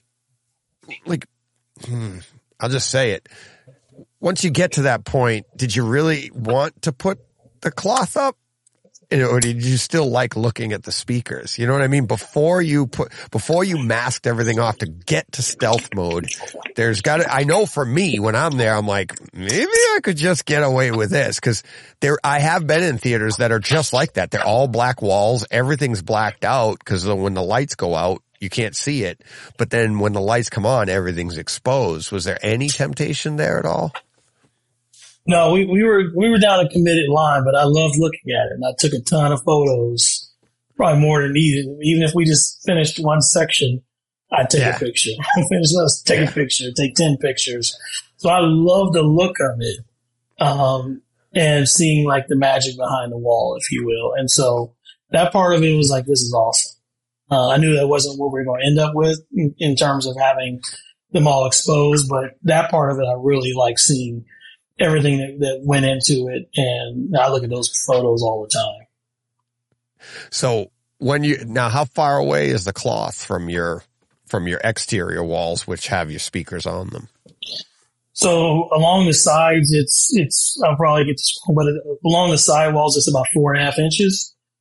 And Okay. then on the back and on the front wall, it's either six or seven inches. And then similar on the back wall and the top. And so we had to build ribs out. So we, this was the diff- most difficult part of the project was finding someone who could do stretch fabric installation. Um, we, as we looked long and wide and far, and uh, there's a friend of ours. She's an interior designer that we work with, and she happened to have someone who does interior and does stretch fabric for the casinos here. Oh And wow! Yeah, So we were we were lucky because we spent months and months trying to find someone who could do this type of work, and it just so happened um, that we were able to make contact with them, and then have you have a, a group of guys, four in total, who were, knew how to do this because they were they're doing a project at the uh, new hotel being finished in December, and that's what they were doing day in and day out. So we got lucky. yeah. I don't have Vegas right near me, so I'm not getting that. Um, now, what the difficulty in it is? There is there an issue with, especially when you're getting this intricate, right? You're getting this detailed with your with your design, with with your quality and everything. Is there like a specific um, way? Is there one is a spe- specific material, and the way you stretch it can that audibly change the dynamics of the speakers? Do you know? do you Um, understand? Do you, know what I mean? Yes. Yes. So the latter part, to best I understand, no, it doesn't dynamically change as long as you don't try to exceed the max, maximum length of each section of the fabric. Um, so in terms of specking out the fabric, that was also something that uh, PMI and Grimani's team did. Is we gave them kind of our color palette of what we wanted, and they came back to us and said, "This is the this is the recommendation for uh, the manufacturing model for uh, the stretch fabric to purchase." So we went with their specifications, and they're rated to be acoustically. Um, the fabric was acoustically sound enough where we didn't have any uh, change in the dynamic, you know, properties of the speakers passing through it. So, Okay. um, so that worked out really well by having those specs and just ordering two specification. Okay. Um, that's, that's pretty, cause I was wondering if you took stretch fabric and like if you stretched it too much, does it, cause now all of a sudden each of those threads is moving in a different, does that affect sound waves or anything differently? I didn't know if that was, I'm not worried about it in my case cause I'm not expecting the, the detail as great as a Grimani system, but I could see where that detail would be important and I didn't know if that was an issue or not. So we built, so we spec the, what they, so you have to build out these structural ribs, which is basically two by 4s Mhm. um, as an assembly off of the, you know, attached to the wall. And so we already knew where the speakers were going to be placed with the layouts. And that was key, getting that all laid out. And then when we knew how much the size and length and width of the sections of the fabric that they could be purchased in, that's when we had the upholster um, contractors who were going to do the work come in and we told them these are the, we showed them the layout of the Tron area and said, we need you to be able to build the sections, you know, that you need to support the stretch fabric in between these spaces. So they were able to make it work based upon that layout. So that's the one piece you have to figure out. The speakers are the priority. Uh, sound acoustics were the, were the, were the, were the priority. So the compromise was making sure that the stretch fabric ribs fit around um, the already predefined locations for the other for the the other elements. Right. So once all that was up, how uh, uh, how satisfied were you then? Is it like, all right, I can't see everything, but this is pretty cool. It was awesome. Well, the first time was the remote calibration. So when we got all the speakers up and the ribs framed but not the fabric up, is Anthony does a remote calibration. So he dialed the way his speakers are. He dialed in from wherever he was. I have no idea where he was, uh, and with my team. And so I sat in a room with them for the four or five hours of them doing tuning and calibration and adjustments, and just hearing just you know the sweep of running it through all the frequencies was just amazing. Yeah. that was the moment you, I got chills. Just when I was like, oh man, this is incredible Yeah. and uh, it was amazing. And so then we played some two channel stuff, and then played a few scenes and identified some squeak and rattle areas to do some fine tuning. And right then, I was like, "This is awesome! This is incredible!" And you know, we I started playing content that evening. with Oh, uh, really? We didn't have That's- everything fully hooked up. But yeah, we had as much as we could hooked up. I was playing content just to try to enjoy it because the seats weren't even in yet. That was the nip and tuck nail biter element of the project. What were you sitting on? Lawn I chairs? was sitting, I was sitting on the riser. He was his carpet on the riser. I was sitting on the carpet. So, uh, and then I sat on the front row where the front row would be with a pillow behind me. so, Yeah. Oh, uh, I that did you uh, have you been listening? Have you have I told the story uh, of when I built this one and they delivered the television? Because when I built this one, I put a 65 inch in the wall, so it looked like a flat screen. This was in 2001, uh, January 2002, and they delivered it. I bought it in Jan- December. I they delivered it in January, right, like a week before the Super Bowl, as a matter of fact. So they they bring it in, and my my furniture wasn't in the room yet, and my buddy that I was working with, uh, he worked for me at the time. He was over, and it was raining or something or snowing, and we couldn't work. So I was like, "Well, the TV's here. Let's go." And there, no room treatments, no nothing in the room, just us, no carpet, no nothing. But we had it was the first time we had an image on the wall. Now we can do that. All the speakers and everything were all wired and in place and it was uh probably a five one, maybe it was a six, six around six one system with a single in the back. Um, and we sat on two five gallon buckets and watched all of Fast and the Furious.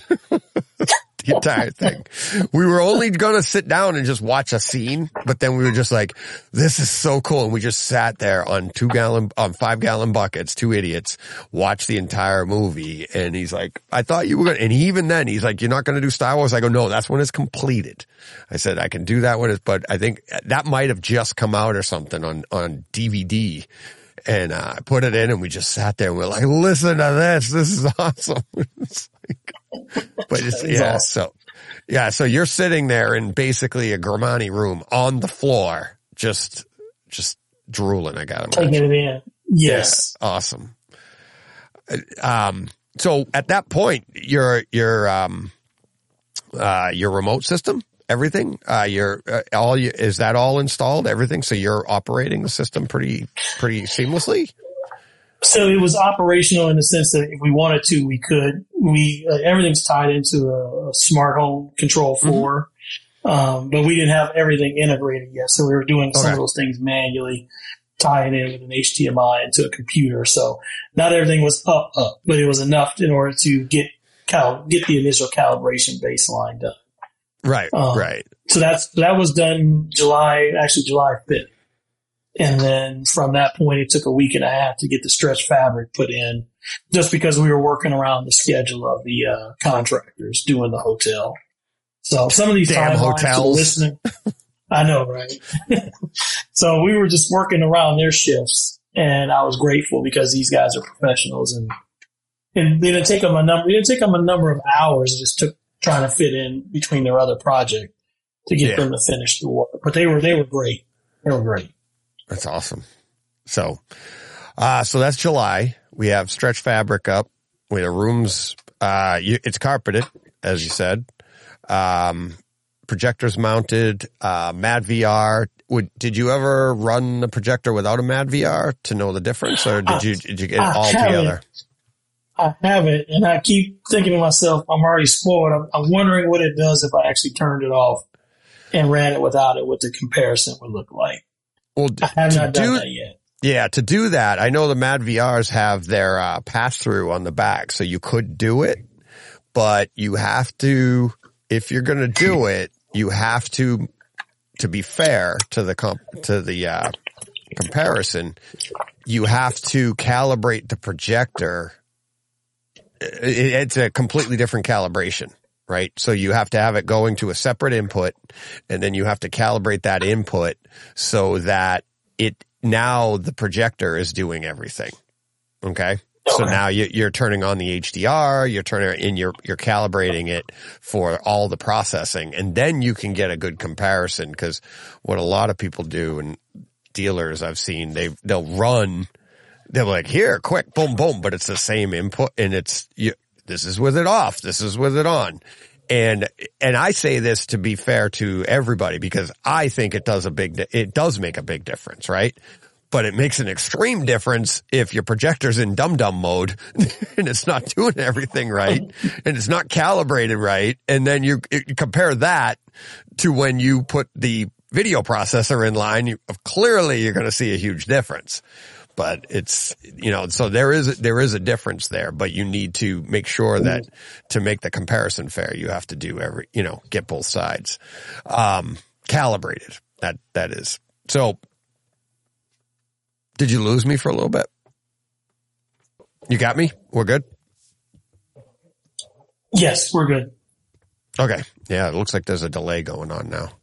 Um okay. So Mad VR's in line. Everything's in line. How long did it take for those chairs to, for your seats to come in and everything? Cause we're at July now, right? We've got basically, it sounds like we're pretty close to almost done.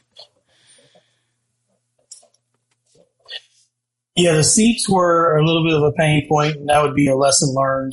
Um, is if you're going to order anything, uh, order the seats first uh, because our seats didn't show up until the day before her family was coming in town.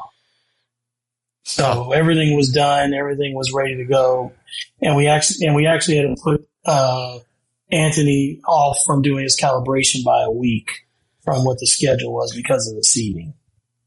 Right. So, So, he comes in and Um, does the that was a calibration. little bit of a, a nick and tuck. So he comes in- Yes. yeah, he does it after the So- seating and everything is in place. Correct. So we had to move his schedule out by one week um, in order to get the seats in. So they came in the day before he was coming in town. So um, we were fortunate. Oh, oh. So that was that was stressful. That was the most stressful part of the whole thing. Oh, I bet. I bet. Uh, so now the calibration, does he do the sound calibration at the same time? Now, does he do the video calibration as well, or do they all come in together to calibrate the room? He can do the video calibration, but because of the time schedule because of our shifting, because of the seats, he didn't have time to do the video calibration. Um, I'm wanting to see if he's available. We've been in communication about when he's able to come back to do the video side, but he's crazy busy um, as it is. So we just did the sound calibration that day, um, you know, for the room. Okay. So how was that? How did you, did you sit in with him while he was calibrating and how, how did that go? That went well. I had to step out for some meetings. I was conducting some training for a client. So I missed a decent portion of it, but we'll step in uh, three to four times. It would have gone sooner, but we actually had a uh, we had an outage in our neighborhood for about a minute or two minutes, and so they had to. So it so it, they ended up almost having to start partially from scratch over. So that Oh. that really kind of uh, that was I didn't have to do it, but I could tell from them that was painful um, from their vantage point. But um, all in all, I think if they didn't have that issue with with the uh, with the outage in the neighborhood, is it probably would have taken them about six hours to to complete it. But um, they, I went and sat in a few times. I didn't ask really any questions. I just wanted to make sure they could work as efficiently as possible, Mhm. and was just observing where I could to see what was going on. Um, if I if I had the time or availability, I definitely would have sat in as a fly on the wall the whole time. Oh, yeah. It's like, or at least set up as like a, like a, like a GoPro. Just like watch it. I'm not in there, but look at this. Oh my God. Um, so, um, now calibration, everything, are we, is this done? Are we like at this point in the, in the process? Are we talking we're done here or how what else did you have to do? that was it. When he finished his piece of it, that was done. And then, uh, because of the video calibration, that was the only open item. Um, that's still the only open item at present. We tried to use a local, uh, person, but they were not equipped to do it and decided to decline the work. So now Really? the only thing we want to get, yeah, that's a whole nother story. Um, It's, is- uh, it's one we're going through, to be fair, right now. It's like, I, that's why I was talking to Jim last week, my guy, and I'm like, I want to put a team together to actually talk on what it takes to find a good calibrator, video calibrator, right? And it, it isn't easy to do. And there, there's only a handful and, you know, we're all over the place. Customers, that is, you know, so, ugh. Yeah, I did some looking up and research trying to find one here locally, and we lo- located one, but uh, they came out to the job site, and we were actually in the middle of doing, you know, doing the Mad VR setup with Ryan uh, from Ascend slash Mad VR. We were in the middle of it, and then we asked him if he had any questions, and he declined the work. So um, that was quite the scene and scenario and, and situation. So. So now we're, we, I'm, I'm perfectly fine with it. I am curious to see what it looks like with a, a calibration that's, you know, integrated into the Mad VR processor to see what the difference looks like. Um, Yeah. Well, you know, I mean, you've you had a projector before, didn't you? Are you you familiar Yeah, with? Oh, okay. Um, like stuff I was talking about last week with calibration. It's like the Mad VR is probably doing the most of it, and they can you can you can get a pretty good calibration through your video processor if they set it up. Uh, if Ryan set it up that way. Um, Yes. but there's other things like when you get into the projector side of it, it's just, you know, basically aligning the colors and stuff. And there's other, you know, a few little tweaks there that you can do that, um, like, like a lot of people say out of the box, these things are nowadays are so good anyways, but to, to get that final bit of tuning, that's what you need to do. Um, but I'm sure your image, I- I'll, I'd be willing to bet that after you get the, the calibration on the, on the projector itself, you'll be like, okay, that's, that is good, but it's not going to be, I don't think it would be a dramatic difference because the overall image itself is just so stunning anyways. Yes. Yes. That part of it is amazing. And when we fired it up with her family in town we watched, uh, Phantom Menace, when they came in town, they were just, cause they had been out here several times and we're like, we're going to go watch a movie. And we brought them upstairs and we put on Phantom Menace. They were, their jaws almost hit the floor, literally. It was amazing Oh yeah. to see other people's experience of it. And that was the first time with me not being in there by myself or with, with my partner. She and I watching it to see other people's, uh, impressions. It was pretty, uh, pretty awe inspiring. Yeah. Yeah. That's like, so when you did that, did they know you were building a theater? Did, or did you keep that Yes. part a secret? Okay. All right. They knew, but, but it, people's impression of what they think you're doing and what they Yep. saw was, I think, two, two totally different things. Oh, so they Sure. hadn't been by to see it. They didn't know what you were building. They knew you were building a home theater. They just didn't, they hadn't seen it, right? All all they saw prior to that was um, the studs the previous time. Okay. That was all they saw. It was nothing was built. It was just everything was in a demo mode with the last time they were here prior to that. So Yeah. they they couldn't envision what it was going to look like, and we showed them no renderings. We just wanted you to come in and enjoy That's the awesome. experience.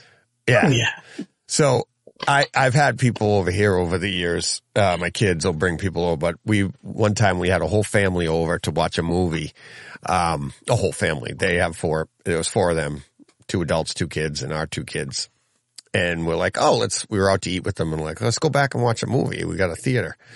We, they're like, you got a theater? I'm like, yeah, home theater in the basement. And they had no idea. So we come down the stairs and I have a, at the time it was like a 42 inch plasma at the time hanging on the wall and a couch sitting in front of it in my basement, like right outside where the theater was.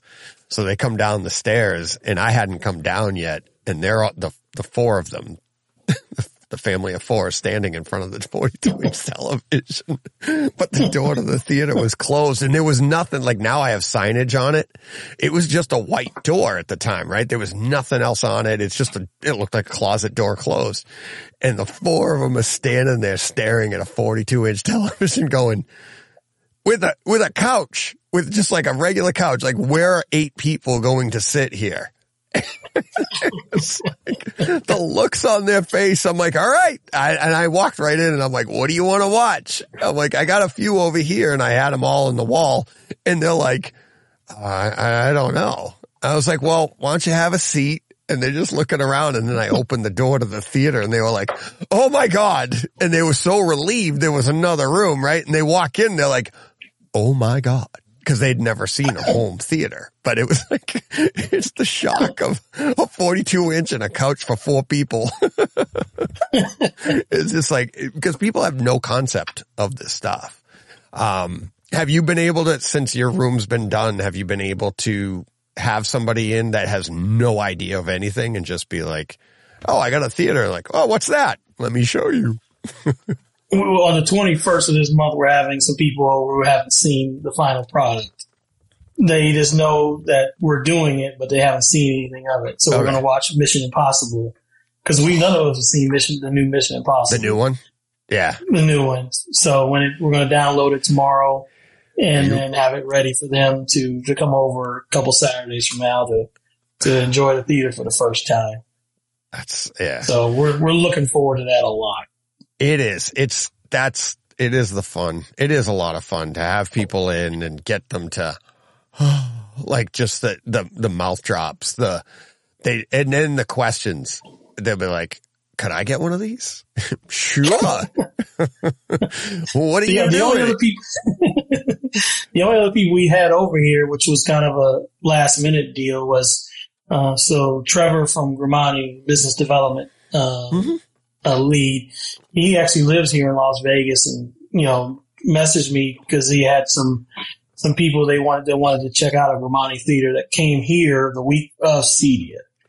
So Oh. they were coming in from Australia. Yeah, so we so I brought him in and I did the whole spiel like they do the demos and give introduction and all that kind of stuff about the gear. And then we, Trevor and I played four dem, three or four demo scenes for them. And they were, they were kind of, that's when, and they're integrators in their own right in Australia. They do theaters there and they were blown away legitimately. And that's when I, that's when I knew that, okay, I thought it was good. Now I have basically the stamp of approval from other people who, uh, you know, who came in, you know, sight unseen to, to see the theater and get a chance to listen and experience it.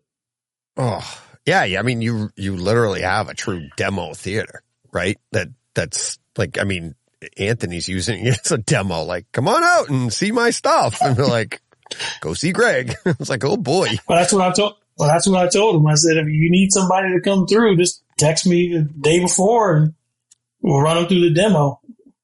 I just need to build my scripts. I just I know what scenes I'm going to play, but I haven't built a Kaleidescape script just yet.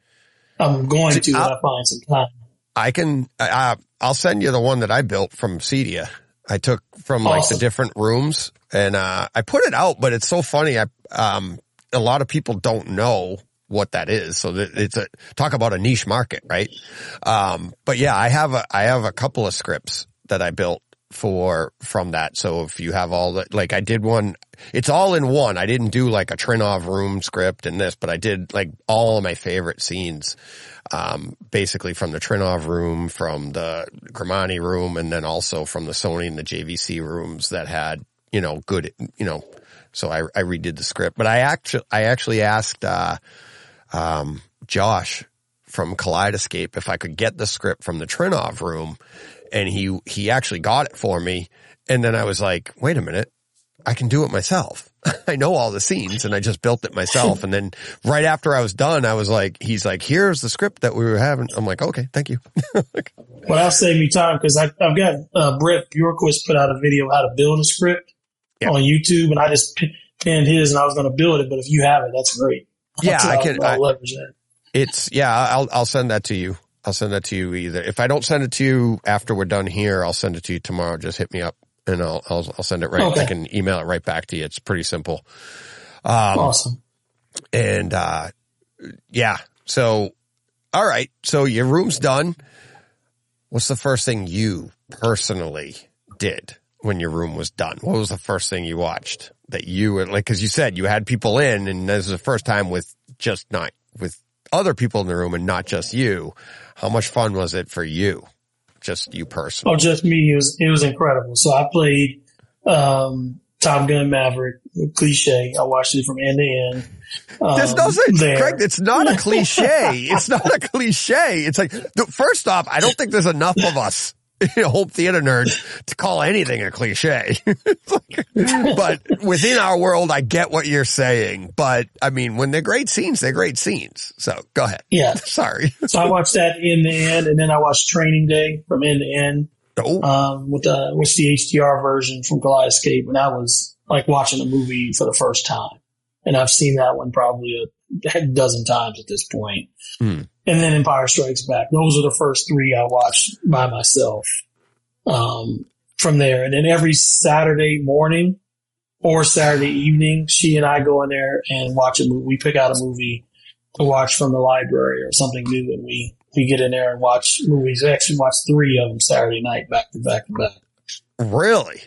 Wow. Yeah, which is rare for us to have the free Yeah. time to do that. That's, oh man, that's great. It- Now you're saying the two of you, like, how often are you in there? And when you're not, are you missing it? Like, can you just like not wait to get back? Oh, I'm missing is is there has to be a movie watched at a minimum once a week, at minimum. So, um, so I may sneak I sneak in there on occasion every every other day to go watch a couple scenes of something. Just Yeah. if I have a little bit of free time, I'll go in there and watch a couple of three scenes of something I have not watched in a while, just to just to see it and feel it and get that visceral experience. And then uh, she and I will will then determine what we're going to watch on a Saturday. And then Sundays I watch football in there all day long. Oh yeah, nice. Yeah. Oh. Um, I, I leading up to Cedia, I didn't just because of my schedule, and it had nothing to do with Cedia, my personal schedule and everything. I didn't get almost any time in my theater. I was like, I, I remember even on the show, I was like, guys, I, I, I didn't see this or I haven't been able to see. it. There was time. It was very, very limited. And like I'd watch something like we do a show on Tuesday and I'd watch something on like on Monday and then like even that Tuesday I'd save it for the following week. So then it, so I'd have content for the show, but I'd go two weeks uh, or more just because I couldn't get in there. And then I went to CD. I got to experience all the stuff there and I'm like, wow, this stuff's great. And then I did get to come home and get back into my theater and you're like, it is so, it, it, spending some time away is fun.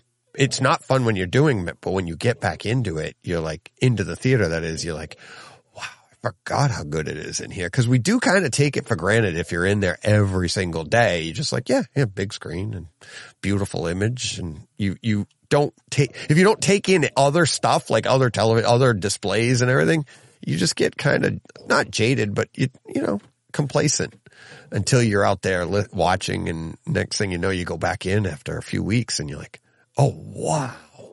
And yours Yeah, is like we said- Yeah, because we we started watching In the Darkness Saturday night. Uh, that was the third movie we were watching. We didn't quite finish it, and she said, "Well, we can watch the rest of it from the bedroom because the Clydesdale What? network through the house." yeah. And I was like, "Oh no!" I said, "We're not." So we we come when we come back in this theater, we will resume that movie, but I'm not I'm not watching it on just a sound bar. Yeah. Yeah, that's I, I'm. That was my thing. Like when I got the Kaleidescape, I'm like, one, I could probably I can't afford to network my house, but I'm like, I don't need it because I'm like all the stuff I have on the Kaleidescape, I would only watch in the theater, right? And I'm like, ah, but I am starting for the podcast sake.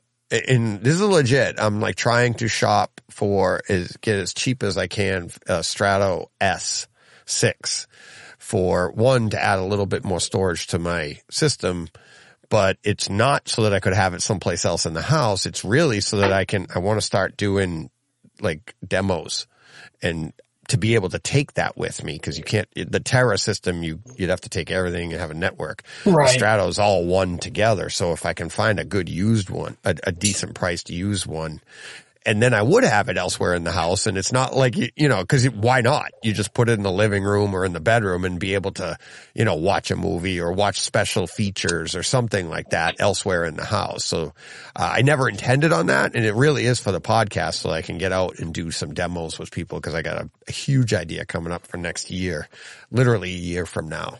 Um, so, um, and I would need one to do it. Uh, but that's the only way. But it is pretty cool. But you're right. You're watching in the theater. I'm not going to finish this in the bedroom. Right. And then, no, I need another excuse to come back here. But not that you need. That's right. Um, how how good was uh, Empire Strikes Back in that snow and the the the contrast and the it, like it just looks awesome. It, it really just so re- it's impressive. Yeah, it's so enveloping that is I thought I was a little bit skeptical where people say, you know, you get this immersive experience and you forget where you are. Cause I never really experienced that. Even in a theater theater, you know, there's people around you and people walking around. When I sat there and we watched, watched, I watched that, it's just like, I forgot. You literally forgot where I was you're just so into it, um, that you just, you just forget. Like we watched The Covenant, um, at the theater back in January or February and then we watched it at home and it was a totally different experience of watching that same movie at home just the subtleties you pick up in the sound the, the quality of the picture the you know those those small elements of it is is is just watching it like i said for the first time all over again and it's just it's just Yeah. hard to put in words It is. It is. And I, I try to do it every week. you guys do a much better job than I can. but it's but the, but you're right. It's like it's and I talk about that all the time. It's like you see it in the theater, and as good as it is, and we're trying to duplicate that experience, and the tech uh, and the ability now has surpassed the theaters. And it's, I don't even know if the theaters could catch up because there's something to be said for that intimate environment where you are closer to your speakers. It's tuned for you right? Now, if you tuned it for multiple seats, you tuned it for your seat, it's tuned for you. These large theater, the cineplexes you go to, they're tuned for the entire room. So even if you're sitting dead in the middle, it's still not, you know, that far rear channel speaker isn't going to be hitting you with the same effect that you get in your theater when it's tuned just for you. And I'm saying like mine's tuned just for me. Never mind having Anthony Grimani himself tune your theater. It's like, you know, that's even he couldn't go into a, a big theater and give you if, cause it has to be tuned for the whole room. Right. And it's like, right. and that, right. that's going to suffer for that one seat wherever you pick it. It's going to suffer compared to your theater, right? Our intimate theaters. Right. And it's, right. It, it, yeah, that's and the Covenant is awesome. That's a that yeah, that's great movie. We're at a point now where it's going to take one heck of a movie to get us out to go out to go to the movies. Like really? we wanted to see, Op- yeah, we wanted to go see Oppenheimer, um, as well as Mission Impossible, but we had some other things going on, and yeah. said, do we want to just wait, or do we want to do these other things? And we said, we'll just watch it when it comes on the Kaleidescape and we'll enjoy it that way. And for us, it's not a sacrifice because we think mm. we hmm. get a better experience at home. Yeah. Um, we'll, we'll get out when there's a new Star Wars movie eventually down the line or, or something else of that yeah. nature, you know, but it'll take a lot. Yeah. In our case. Is I use the theaters to, to preview what I'm going to get at home and it gives you that appreciation for what you have at home too. So like I saw Oppenheimer three times in, uh, well, two different formats. I did, I did get to see the 70 millimeter IMAX and I took it in twice at my local X plus, which is good. It has Atmos, but it's just a, it's not a IMAX screen. Um, laser projection. It was, it was beautiful. And I saw it twice that way then saw it in the IMAX 70 millimeter and I was like blown away. It, um, I think if I went the other way around and saw it in IMAX first and then saw the cinema, you know, went to X plus, I would have been like, ooh, that's not as good. Um, but when you get into your theater, I, I love getting that preview, quote, preview. And then when it does come to your theater at home, you're, you're just like, oh, wow, this is so much better. Right. And it's, I mean, that that's part. Of, it's it's kind of like when I when I've suggested to people get it on streaming, and then you know when you can get the physical media, you'll see the differences, right? And you'll appreciate the the differences, and that's that's what I've always tried to do. I've always that's that's been part of the fun for me is like a being this stuff, um, and seeing the difference in the progress. But I think you're gonna like Oppenheimer. You're gonna like it in your theater. It's it's awesome. I have no I, doubt. Yeah, no I doubt. can't wait for that to come to Kaleidoscope. Uh, supposedly next month. I think it's supposed to be dropping in November. Um, okay. Digitally, it's like there was an agreement on that one, a uh, hundred days or something, with uh, Christopher Nolan. Typically, I think what what is that one through Universal? Is that they have is it? I, I, forget who the studio was off the top of my head. I'm not sure. I just knew there was a conflict about release dates and theaters between yeah. them and Mission Impossible, but I couldn't remember what studio it was from. Yeah, that yeah that one. Yeah, the actual theater. But whatever Oppenheimer's with, um, they have an agreement with the theaters, and then with the streaming, it automatically 45 days goes to streaming. But uh, Nolan made them trump their own agreement and said, nope, we're doing, I, I don't want it in theater, out of theaters for a hundred days. So that's, that's why there's such a lag on that one. Um, but I guess it is coming. Supposedly what I've heard is it's coming at that like hundredth day or 101 day or whatever it is, but it is in November. So okay. looking forward to that. Um, all right. Now, how much time do you have? Cause we've been going 210 and I don't want to. Have, as much time as you have. Nice. I made sure I All had right. coffee and everything Yeah. right here to myself. you, you knew who you're coming on with. I, I understood the assignment. Um, all right. Uh, so you got your room. You've, you've met Anthony. He's calibrated your room. You got your passes. How much fun was it getting to Cedia as a, as a, literally as a, like, honored guest consumer? Oh man, it was I was a kid in the candy store. I was I was telling uh their friends at this point, my integrators I work with, I said I, I couldn't thank them enough. It was like walking into you know the equivalent of Willy Wonka is. I have probably for the last four or five years watched every CEDIA video on YouTube at this point. point, and uh, and just knew I was going to you know enjoy it, and it, it surpassed my my uh, my expectations by far and you know just seeing a couple people I just happened to run into because I intentionally didn't want to bother anybody, but just happened to run into people like I know you, thank you for what you do, and I'd have done the same with you if I'd have saw you because first thing I ran person I ran into was uh, Todd from uh, AV Nirvana, yep. and, uh, and I That's the first person I ran into too. So thank you for what you do. And then I did the same. I ran into Michael. He was doing a demo or a video with D-Box from Jmar and he was Mhm. in between. I just walked up and said, "One of the tickets for M-Wave? Thank you for what you do.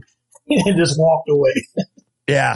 Oh yeah. Oh yeah. It's, I mean, I, when I was, I was with Michael, it was late Friday. W- The place was almost closed. It wasn't, or it was closed. It was after hours and there were only a few people walking around, but the people that were there were like just a few stragglers and people coming up to it. And he's, he's amazing with them. I learned, I mean, I was, uh, like I was surprised. Like it, it was like very, um, I learned a lot. Like just, he's just so nice to everybody. He asked them questions, which I thought was really cool. Um, but, uh, but yeah, it's, it's funny. I, I passed by him when he was doing the D-box thing. So I'm like, we were in the vicinity of each other. There's no doubt about it, but that place Yeah. is crazy. It's crazy. It was- My wife never got to meet Todd. That's how crazy Todd is when he's at that thing. So my wife met Brett, met Travis, met Anthony, met Grimani, met, um, Chris Seymour, met, I mean, that entire booth, my wife met everybody there, right? Um, met Josh over at the Kaleidescape. We pass, my wife meets all these people because they're all out and about, but Todd is so mobile. He's moving everywhere, working like pretty much 24 seven when he's there. And, um, I couldn't find him. The day that my, you know, the day my wife was there was Saturday and it was, you know, we didn't run it. We couldn't run into each other because you're, you're either moving together clockwise around the room or you're passing each other and it's, it, it it's pretty hectic there. And, uh, I was expecting Saturday to be slower and I think a lot of people were, they all, a lot of people were telling me Saturdays are slower and it was pretty busy that day. Even that day. What day were you there? Unf- Unfortunately, I was only able to be there one day. So I got in Thursday night and then we spent all day Friday. Hmm. So we saw, we, I didn't get a chance to see everything, everything, but I did see all the theater demos, all the, well, a bunch of the others and hit a few small areas up. Um, and, and then went outside to see all the coastal source things outside, uh, that were demoed for out across the street from the convention center. In Mhm. hindsight, I would have come in on Wednesday in order to do a Thursday, Friday, uh, trip. So if I'm fortunate enough to go again, I'll be doing a Thursday and Friday instead of just one full long day trying to hit everything. Yeah. Yeah. We, um, I got in, I flew out Thursday morning, got there Thursday afternoon. I got there at like 1.30 their time. And then I ran into Todd at like 2.30.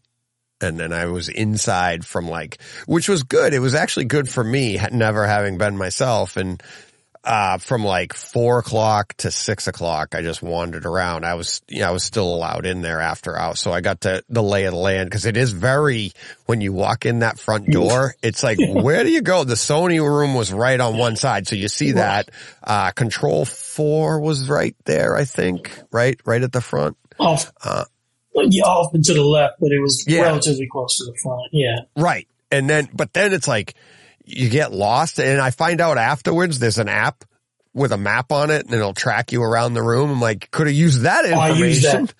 I didn't I know about it. Yeah, I didn't know about it. I was like, what the? But it, it, but I, I've been to like Comic Cons and stuff, conventions where you just, you just keep doing a couple laps and you get your bearings and you understand where everything is. Um, but yeah, it, it was, uh, it, it is daunting going in. Uh, so your first, like when you first walked in the door on, uh, Friday morning, where did you go? we first, we did a, a roundabout, so we f- stopped by the Sony area first, and then made a hard right and saw the Barco video wall.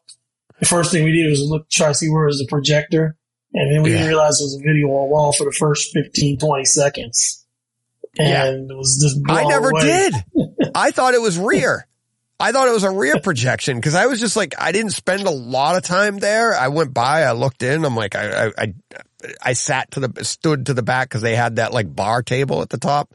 I stood there and watched and I'm like, oh, all right. And I'm like, just moved on. And I'm like, um, cause it wasn't really a room room either. It was all open area, Right. open top. So it was just like, I wasn't really concentrating on that. And then if I find out afterwards, I'm like, oh, that was a video wall.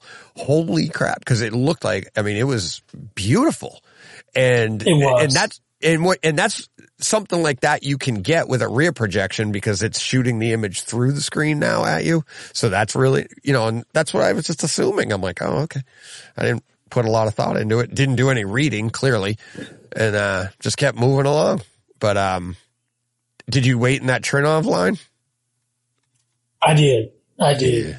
Is uh, it was worth it. Is Yeah. uh, it's just it's just amazing just to kind of see. I mean, I was just like I said, it was just amazing that people put this kind of stuff together, and uh, and it was amazing, absolutely amazing. How was the, I, I didn't wait, in the line. I got, I got a couple of demos and they were private. Um, how did they like for the people going through the lines? How was their presentation? What were they talking? Cause when the, the dem, when you do a private, they're kind of speaking to you and not to me. Mhm. I just happen to be in there. But if it's a special group of people, they're going to speak to you about certain things that I, that's what I noticed. Like in the Grimani room, I was like, I got a few in there and I did go through the line as a normal spectator and God, I, I felt like it was a different type of, uh, um, presentation. Um, how was it? How were they? Did they tell you about the walls and the room and the designs and all that? A little bit, but honestly, I was trying to answer items on my phone because I was handling an emergency for work. Oh no. I couldn't even, yeah. Sometimes, sometimes work never stops. So I, I couldn't speak to it. I apologize about that, but is they were talking, but I, I had to handle some items and just got to enjoy just the actual playback of the demo itself. Yeah, yeah. Yeah, that room was, did you get in that room? But Todd and I got two different demos in that room. Um, did you get the, uh, the And the Mysterio Place. demo? Did you see the, Whichever one Myster- had the quiet place. Yep. Yeah, I got, we both got that one, but the Spider-Man Mysterio demo in that room, did you see that one? Yes. Yes. So with the overheads and I mean that, that scene was, I thought it was fantastic. But then did you do the Sony, uh, 7000 room I did the 7,000 and the 5,000. and the five, Room. right? And Yeah. the over, they played, when I did the Sony, they did that same Spider-Man scene and I thought the overheads was like almost as effective. It was very, very close to the, the, the same kind of experience because it was overhead and it was just really, really nice in that room. And that room didn't have all the bells and whistles of the Trinnov room. And that's, that experience made me think like, people even just getting the, the a Sony receiver and a nice projector, it's like you can, we're, that's what made me say in the live show, like we are so close to these big expensive million dollar rooms. It's just, it's not even funny. Yeah, the, the Sony room with the 5,000 really, the thing I came away from that, I was telling uh, my integrator, this is an approachable room. This is a room you can take to someone and do it, make it pretty really streamlined and really get something of an effect that people will really, really enjoy without any, relatively speaking, sticker shock. And Yes. I thought they did a, a good job with it. With the 7,000 room, I thought it was good. The only problem I had was the placement of the speakers were too high. That's why I utilize, that's why I was talking about that scene because the speaker's placement on that particular part of the scene, it doesn't really hurt you because it's overheads. But you're right. That, that room, it was detrimental, but it was funny. My, my wife didn't get to do the 5,000 room. I took her in the 7,000 and they tell you in that room that this entire room costs $68,000, right? All the equipment and speakers. And my wife's like, whoo. I'm like, uh, no, they mean that as a bargain. Yes. she she hadn't been anywhere else yet in the in the on the floor. So I'm like, when you get and she never did get into the Trinnov room, but even the Grimani room, and you're like, yeah, sixty eight thousand dollars. But you're you're hundred percent right. I thought the five thousand room, the Sony five thousand room, was a great experience. It just was because they actually played that correctly. It had a lower ceiling. They it it played nicer as an as an overall experience. I just didn't think the potential for it. That's why it didn't make my top five. I thought the the seven thousand room was actually like, oh my god, like this is like so close to what you can get if you maybe just drop those speakers down six feet on the sidewalls.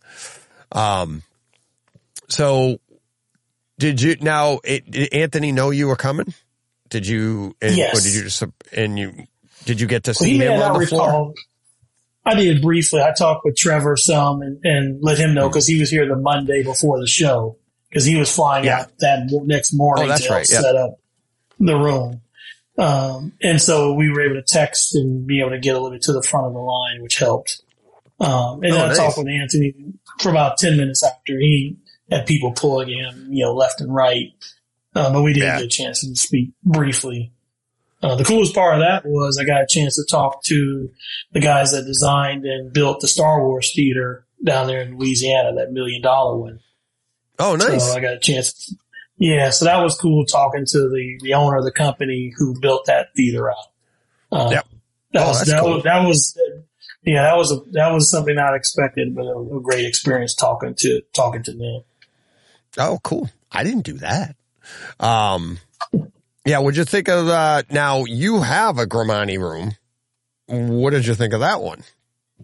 he asked me that same question right as I came out. Is is they both sound amazing to me. I mean, the biggest thing, obviously, because of the room build out, is they didn't have the same room build out level that we did, so we had much lower. We have a much lower noise floor here. Uh, Oh, yeah. We're measuring with everything off in the room. You walk in and close the door, we're at about twenty one decibels uh, in the room, so it's quiet. And so for us, it's it's a lot lower noise floor. And so in the in the, the demo room, it sounded just as impactful, just as great, a little bit actually bigger bass impact, um, and just a little bit louder than you played a little bit louder than the one we have here, just Mhm. because it's just our listening preference isn't as much uh, bass forward. I know this one wasn't as bass forward as some other people may have liked. It sounded incredible to us, to me at least, and uh, and for for me it was it was equally as great, and probably closer if I had my own way how I would want mine tuned, just with having the ability to have a lower noise floor that- here at the house. But I have to compromise with my partner There you go. because he yeah. could.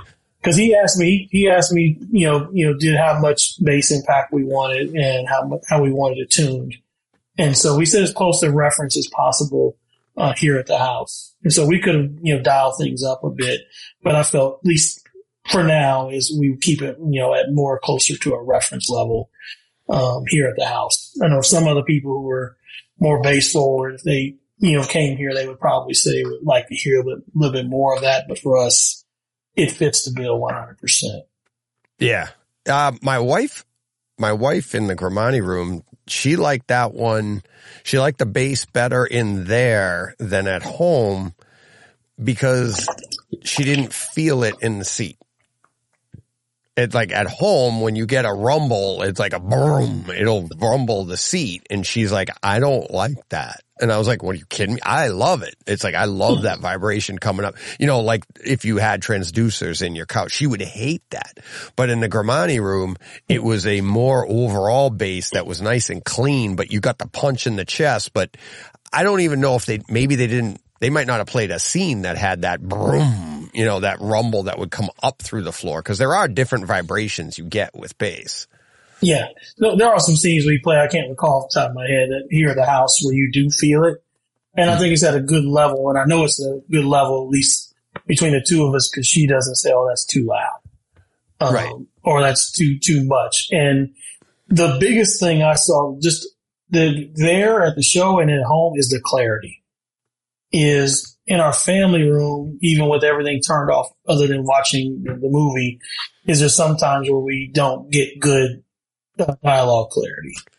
And the way he tuned the room, uh, both at the show and at the house, is there's never a question about what's being said. The dial, the dialogue and clarity comes through, through very clear. It's, it's, that's the biggest difference I've seen, you know, between watching movies downstairs in our family room and, and watching it in the theater.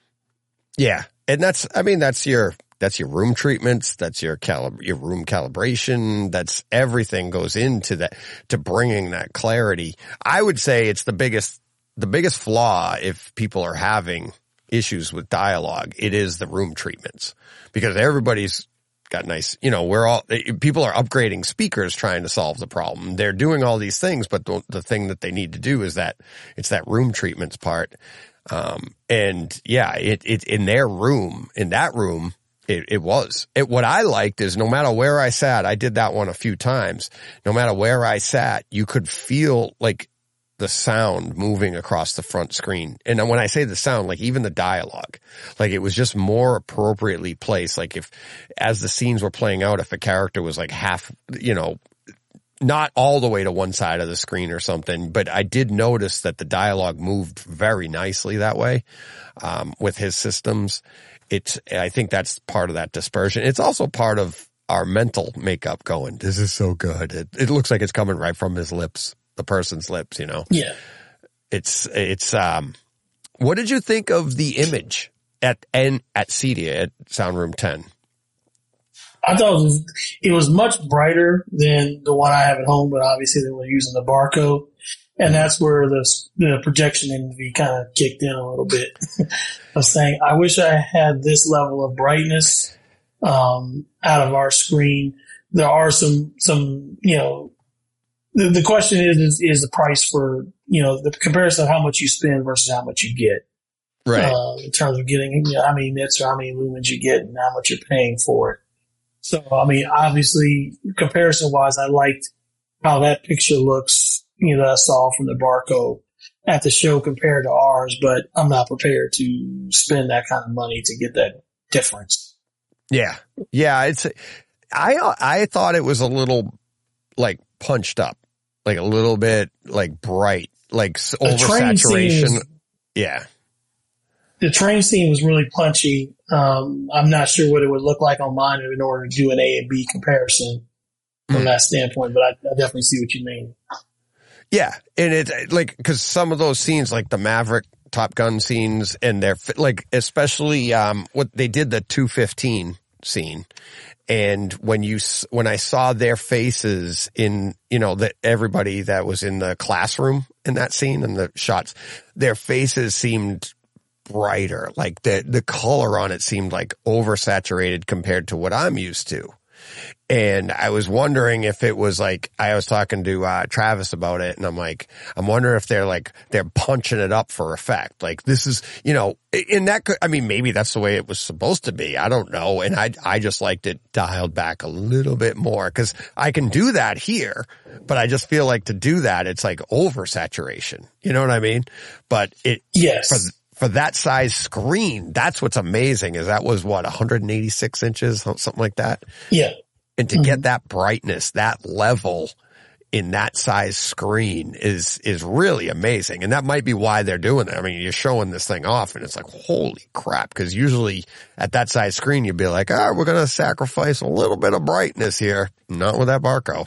and we're only having 30 hours to build a full room out, you know, being Yeah. able to discernibly come to an agreement on that piece of it, I'm sure they may have had some Yeah. discussion about what's the uh, objective what we're trying to achieve there versus, you know, Yeah.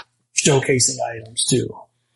Yeah, and it's I mean that's where it comes to tune to taste. Like you said, like you were saying Right. about your sound and your and what kind of bass response you're looking for. He'll tune it right to, you know, to the decibel of what you're looking for and what you like in your room and and that that to me is what you know that's what's so much fun about this. It's like we're taking their you know taking these things and we're you know this is how i like to experience it. And and with your room it's i mean to be able to tune that to taste and have him do it for you have anthony do that is is amazing. Um let's go for go through your rack for a sec uh because we we know you Okay. got your storm audio processor um, you got the Kaleidescape. Uh, what do you got for amplifiers? Amplification. So the, there's similar to the amps they had at the show. They were mezzo amps.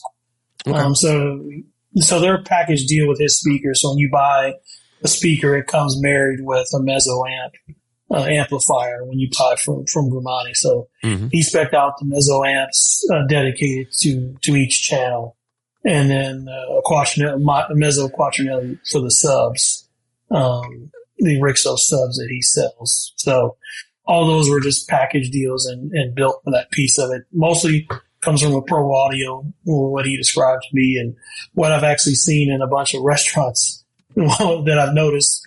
You know, after the fact, going to a few restaurants like Yard House, they have those same amps out, which is Oh, wow. kind of funny that I've never never noticed them before, but yeah, it makes a lot of sense. You start seeing them everywhere like, wow, these, I didn't even know these existed. Now look at them. Um, exactly. what do you, so how many subs do you have? Like you said, you, Four. four subs. And how did he place Yeah. them? Uh, two in the front bottom, uh, in the, in the, in the front of this, of it, underneath the projector, behind the stretch fabric, they're at the bottom on the, towards the floor, but they're mounted. So they're a couple inches off the ground. And then in the back, they're towards the top, a couple inches from the ceiling, uh, in the back. Oh, so you have, he has them like across from each other, but diagonally. Like, Yes. oh, wow. Okay. Nice. Wow. All right. How, um, how big are these? How big are they? I knew you were going to ask that, but I don't have the answer to it right now. There's- You've had you, every there's- single answer. Most of you, I'm like, I know I couldn't. Somebody be like, I don't, I don't, I got SPS, SP. I wouldn't know what size they are. I just know what model. If but- he ever listens back to this, he'll probably give me a hard time. But um, they're Rixos S speakers. I can't subs, I should say. I can't remember the, the size of the driver on it. If I was going to guess, it was it's a I believe it's an eight inch driver, but I would have to go look up the specs to quote you on that piece of it. They're not that big, but they Yeah. they pack a punch. yeah. Is Nice. is uh, yeah they didn't the size of them is one of these things where they're going to blow you out of water. People look at them from a visual standpoint, but the output you get is we're not even hardly driving in terms of Oh, the wow. capacity of what they can be pushed to. So they sound amazing. Nice. Um, all right. So what do you have any other, uh, besides the Kaleidescape? Do you have a Blu-ray, 4K Blu-ray player or anything? No, just just the Kaleidescape, um, Compact Terra, and the Strato C, and then Apple TVs. Okay. Apple TVs? Are you running two Yeah. as well? I just added my second one. Four in that room? Yeah, so we wanted to do multi-view, so that way the the um, video processing we have will support multi-view, so that way I can do four screens on the projector, four video sources at once on the projector. Nice. So, so that way when we watch F1 and I want to watch football games or something else, I can input from from those four Apple TVs different different uh, channels or different playbacks. what do you put on for sound? Music? Well, you no, no. I, I just pick one of those. You sources. a I just fifth pick one of those sources. I know. No, we had. no, just just whatever, whichever one I want to hear the playback on. Yeah. Yeah, I used to be able to do that with Dish and uh, Apple TV can do it with Fubo right now. I can do four sources from the app from Fubo, right? But not not like what you you can do Netflix on one, you can do you know, where you have four sources. What processor are you using for that?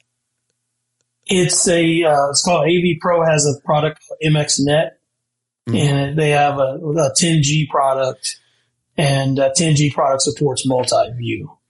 So that allows me to be able to pick those sources um, independently. And with each your sc- order to put- Can you do you dial it in ahead of time? Can you change the scope of each screen, like size of each screen? How does that work? Is it dynamic or is it stag like I- already I set? had, when Ryan when Ryan with uh, Send Maviar worked with us remotely to help us set up, I just wanted everything at constant. So we're Okay. using the two four zero for everything. We aren't uh, changing the aspect ratio per source because I was I just prefer it that way.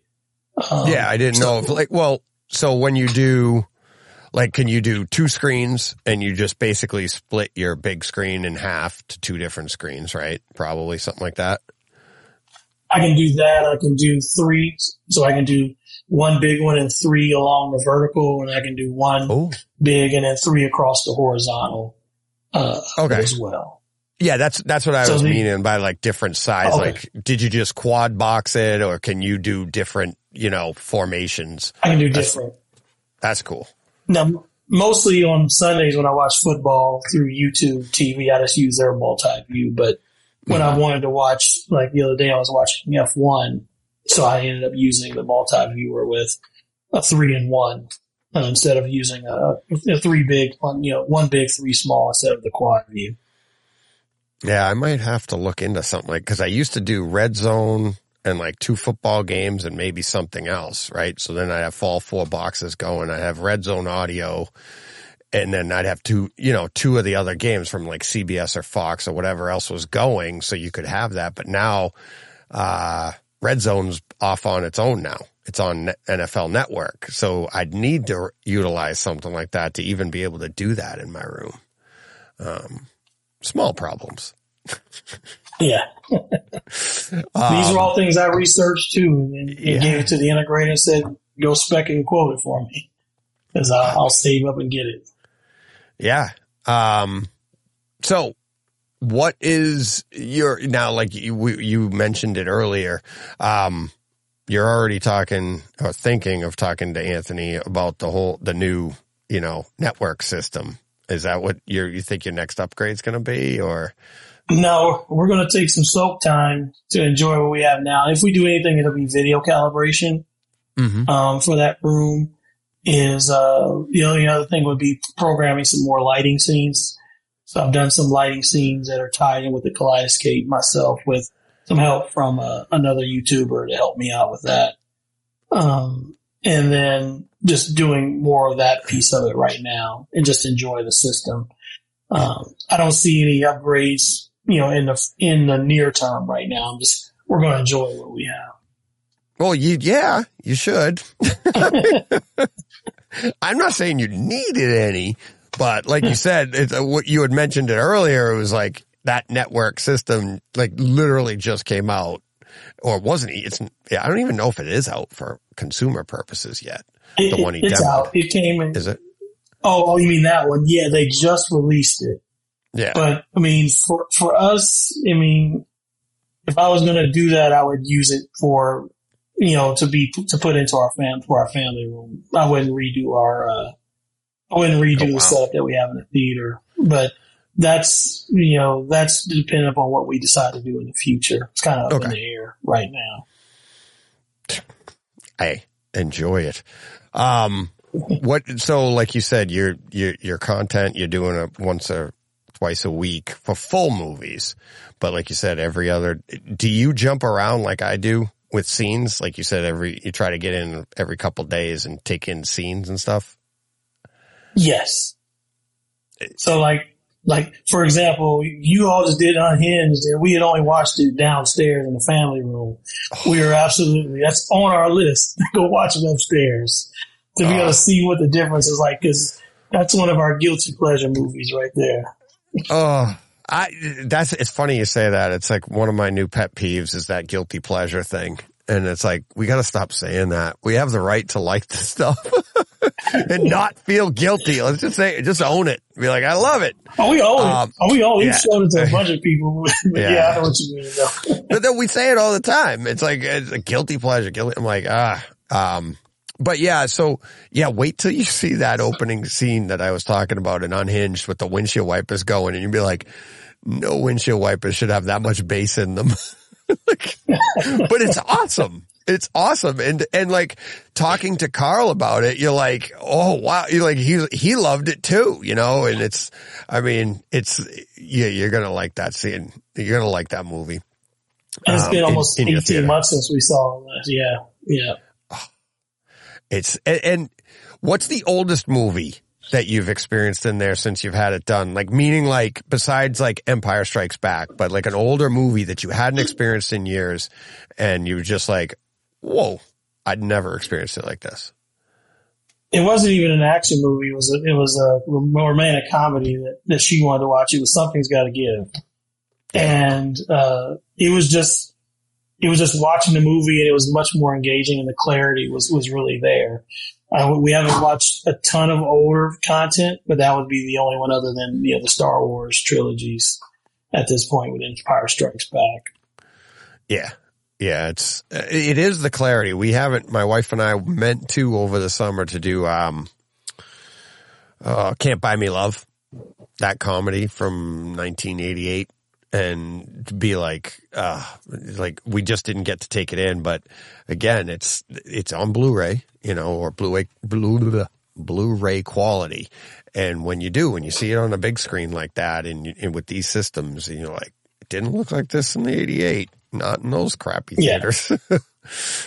it's, uh, um, and what, who did you, you've got people coming in in a few weeks, but any other guests or anything like that that have been blown away or has it just been you and, you and your partner? just just she and I at this point, other than her family came to town. They're Yeah. uh, her one of her uh, sons and his family came into town, and then uh, her daughter with her family came into town, so they got the chance to enjoy it. Now her other son, she has three three children, and then their grandkids. So the third one's coming in during Thanksgiving, and they know nothing. They've seen nothing, so they're gonna they're gonna come in, and their kids love movies. So uh, Yeah. so we're we're just we're not telling them anything. So when they get here, we'll show them it, and then you know, dealer's choice. You pick what you want, and lay back and enjoy. It's yeah, it's that really is. I I don't want to say it's part of the fun. It is the fun. I mean, one, we do love sitting in these theaters by ourselves and watching movies, but it is it, it is a rare treat. Actually, it's the rare treat of your theater to get to see somebody else experience, you know, what you've what you envisioned, what you built. You know, whether you built it or had somebody built, but it, it was your idea to put this into your house, and it's it's just it, it it's something that a lot of people don't understand, right? And like how we feel Right. when you see that. And it's like, I don't even have to sit down. I just stand and watch, right? And you're just like fly on the wall while you're watching somebody watch something in your theater. Yeah, and we like to have them out a few times a year, and so this makes another level of enjoyment without the logistics of trying to get to a movie at a specific time with younger kids with nap times or Mhm. other things that they want to try to do. So this makes the schedule of what they want to do a lot more conducive because you know, we're in a tourist town and they want to go see items. So there's no compromise of, well, I want to go see this movie, but I like to watch that movie, but we want to go see this. There's no, you can just watch it whenever you want to and we'll get everything ready and enjoy it and go out there on the strip and do whatever you do. Yeah. Yeah. So do you, uh, um, do you have any other extras like, like popcorn makers or what? I mean, I, Travis will kill me if I don't ask, like, what's your favorite condiments when you're in there? Like, what kind of treats do you have? But do you have anything like that? Nothing special, just a, a beverage center and a microwave is all we had. Nothing, nothing extravagant or, or unique from that perspective. Beverage center. I like that. Um, Oh, what's your favorite treat? oh me, Kit Kat. Oh, I love now Kit do you get the little Kit Kat bites or do you just, do you buy a whole Kit Kat and break them off? A whole one and break them off. Break me off a piece. Hey, break me off a piece of that Kit Kat bar. Um, that's awesome. That's it. But, tra- uh, yeah, Travis loves that, the popcorn, talking popcorn and popcorn makers. And, uh, HT, uh, the HT guys have been talking popcorn makers lately and it's got me starting to think about like, what am I going to, am I going to get a fancy one or am I just microwave bagging it? yeah, we're doing microwave bagging or the equivalent right now. We may, we may step that up a little bit, but not right now. Jeez. It's so. Is it everything that you dreamed of? Is there? I mean, er, like it did. It sounds to me. I don't want to lead the witness here. Put it in Steve's terms. Sounds to me like it exceeded your expectations. The entire experience and then the room itself. It absolutely did, without question. And you know, the biggest thing to me is was the level of, of organization and support, and the end result you know, I knew it was going to be good. Uh, but the whole process and working with everyone on it from the electrician I have, the carpenters, uh, the integrator, Anthony's team, uh, the whole the HVAC group, the whole nine, his, that process they have with how they work with you to do the design and build to your expectations was, was something that I visualized in my head, saw it in my head, saw it on paper but to actually experience it goes way, well, well, well beyond that. So yeah, I couldn't be, I couldn't be more pleased whatsoever. Yeah. And, and for somebody like yourself, it's, you have experience with this. So that can go in two different directions, right? Like you, you knew what to expect as far as like being a contractor, working with people like this. So you kind of know what to expect. But at the same time, it's like that old, like, you know, doctors are the worst patients because you could also be like, what the hell? These people aren't acting like they should act. Right. So that can, that can go south fast when you have that kind of knowledge.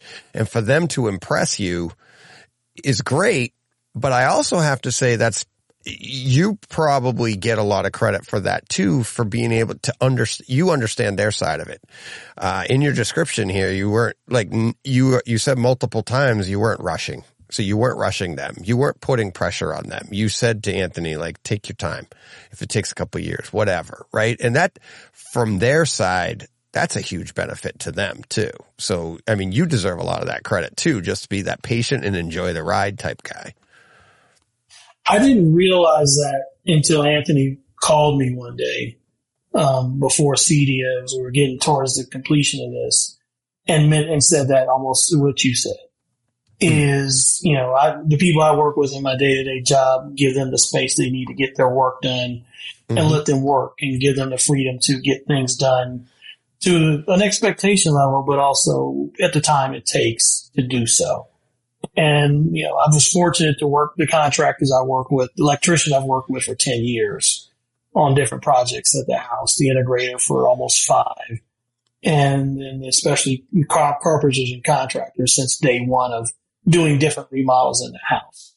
So our ability to communicate, set expectations, lay out projects is something that I'm comfortable with, with them, uh, that made the biggest difference. And then already knowing what the level of detail that that his team at PMI and, and the Grimani Systems with working with Manny, um, Mario, who's his designer and, and engineer, and then Anthony. I already knew they were professionals. They know what they're doing. So if they say it's going to take this long, then that's how long it's going to take, and and uh, let them do what they do. We were not rushing them to get that piece of it uh, in place you know, like the only the only challenge point was the seats. We did have to put a little pressure on the on the manufacturer for that because they exceeded their timeline. But the product came out the way we expected, though. Yeah, and I mean, and that's that's what I mean. It's like allowing them to do what I don't think. I know I, I, I work in a business that I do, I have dealt with higher end people and people pay money and the higher the price tag, there's a certain, let's be honest, like Grimani Systems is a higher price tag. It's, it, there's expectations there. And people, when they pay that kind of money, the way sometimes, and that's probably why Anthony said what he said is like, they don't get treated that well sometimes because there's like, there's demands and expectations that comes with that kind of a charge right? And it's, and it's very difficult on their side of it. It's, it really is. And for you to treat him that way, it's got to be a breath of fresh air for him. Well, that's, that's what surprised me. I just knew they knew what they do. They do high end work. The guys here do high end work and, and just do it on your on the timeline. And they knew what the deadline goal was. It didn't need to be reiterated. So they know how to handle it. And I was sending out daily and weekly summary reports to everybody too. So at the end of every day, I'd summarize the action items and send it to all of them. He's in California. His partner is in Tennessee, um, and whatnot. So they appreciated that piece of it because I was essentially the boots on the ground to help level set everybody to know where things stood. So I think that helped it, you know, the project from my perspective went smoothly, uh, from, from those vantage points. And so, um, I was surprised to hear from him that they get that kind of, um, B rating or, or browbeating expectation put on them on other projects. I just, that's not something I'm familiar with or aware of when it comes to that. No. And that's because that's who you are. Right. And I mean, to give you an example, I won't use names. I was talking with somebody just yesterday about a project, uh, expensive, highly expensive project. Um, and they're the quote expert. The person paying is the one with paying all the money. And it's not necessarily berating, but when you hire somebody, let's put it back to your perspective, your, your project, you hire Anthony for a task. Well, the, the, the, it would be like you, this is what I was talking about yesterday. Somebody was saying, it'd be like you asking Anthony every five seconds, like, wh- now why are you doing that? What are you doing here? What's, what are we doing next? And uh, calling him up every day or like when these speakers are going on the wall, when and when are we going to do this? And when are we gonna, like, what, and why are we doing that? And all these little, like, what did you hire him for? Right. And it, when people pay the money, they think they, they deserve like to be able to have that, like to be able to basically treat people a certain way. And it's, it's very, very frustrating that makes them want to walk away. They'd be like, it's not worth it. it's, it's tough. It's tough. And it's, you know, it, and then, I mean, I mean, good for you. Good for you. And that, I'm glad, I'm, it's, and I- I'm not glad. I'm not surprised Anthony said something because it is a, it is sadly a rarity for, for people like that when you're, when you're getting, but that they have to charge the money that they charge because it is a specialty and they do a great job and they're, they are in demand, but you know, so awesome. Um, anything else? This is Takeover Tuesday, and I just anything else you want to talk about? I'm I'm done with the with the the room, and uh, I I know I'm like I mean you mentioned a few seconds ago, a few minutes ago, like you know Vegas is a tourist attraction. I'm like you are a tourist attraction because I'm like when am I going to Vegas? I've never been, but Hey, Oh. if you do happen to come out, you're welcome to come through by all means. Thank you. It's like I would I oh my god. Absolutely. Um yeah, I wish I wish we'd run into each other at CEDIA. That would have been awesome. Um but yeah, that's uh, so awesome. Thank you for reaching out and and saying like it's like hey, guess what? it was like right after CEDIA, right? You're like, I got a Grimani room. I was like, what the hell? And then you come on and tell me you've been listening for a year. I'm like, where you been all my life, buddy? I'm like like you are. I just do a stealth mode. Just do it laid back Yup. and just listen and you know and you know just just like I enjoy the hobby and enjoy doing the research. I enjoy. I, I read CE Pro every morning. It's not even remotely mm-hmm. in my wheelhouse of what I do. I'm on the Kaleidescape forum every day. I'm on uh, Really? residential forums every day. And then research items, you know, for my uh, integrators say, hey, you should maybe check this out or hey, you should maybe demo this piece out. And for me, it's just a level of enjoyment to, to do that piece of it, um, from, you know, my vantage point as a consumer and, a, and, basically someone who really enjoys the hobby. Um, Yeah, for an for enthusiast. So enthusiast, yeah. Uh, Yeah, a non, uh, YouTube enthusiast. so I love supporting, you know, people like yourself and, and everybody else. And this one I felt strongly enough about because, you know, even though this is a little bit of a higher price point in terms of the Grimani system, the experience, I just think they, their story should be told more and more and more to get that word out from that piece of it because uh, this is kind of the, one of those projects that's in between where you can have, play a role in building it the way you want, get it the way you want, and have potentially as hands on as you want, but short of, but you have that professional hand with Guiding to- you. That, that they provide that guides you along the way. Because like I said, there's my integrator and uh, my contractors have never built a theater to this, you know, to, and this is their words, to this scale, which I was, I would say in Grimani's where this would be like your average project. I would, I would guess he would have to say that, but looking at what he's done before, this would be a, an average project for them. And for us, it was, you know, orders of magnitude above that. And so having their guidance and that piece of it, I don't, can't go understated uh, or said enough of how well that process that they have works for, for someone like myself.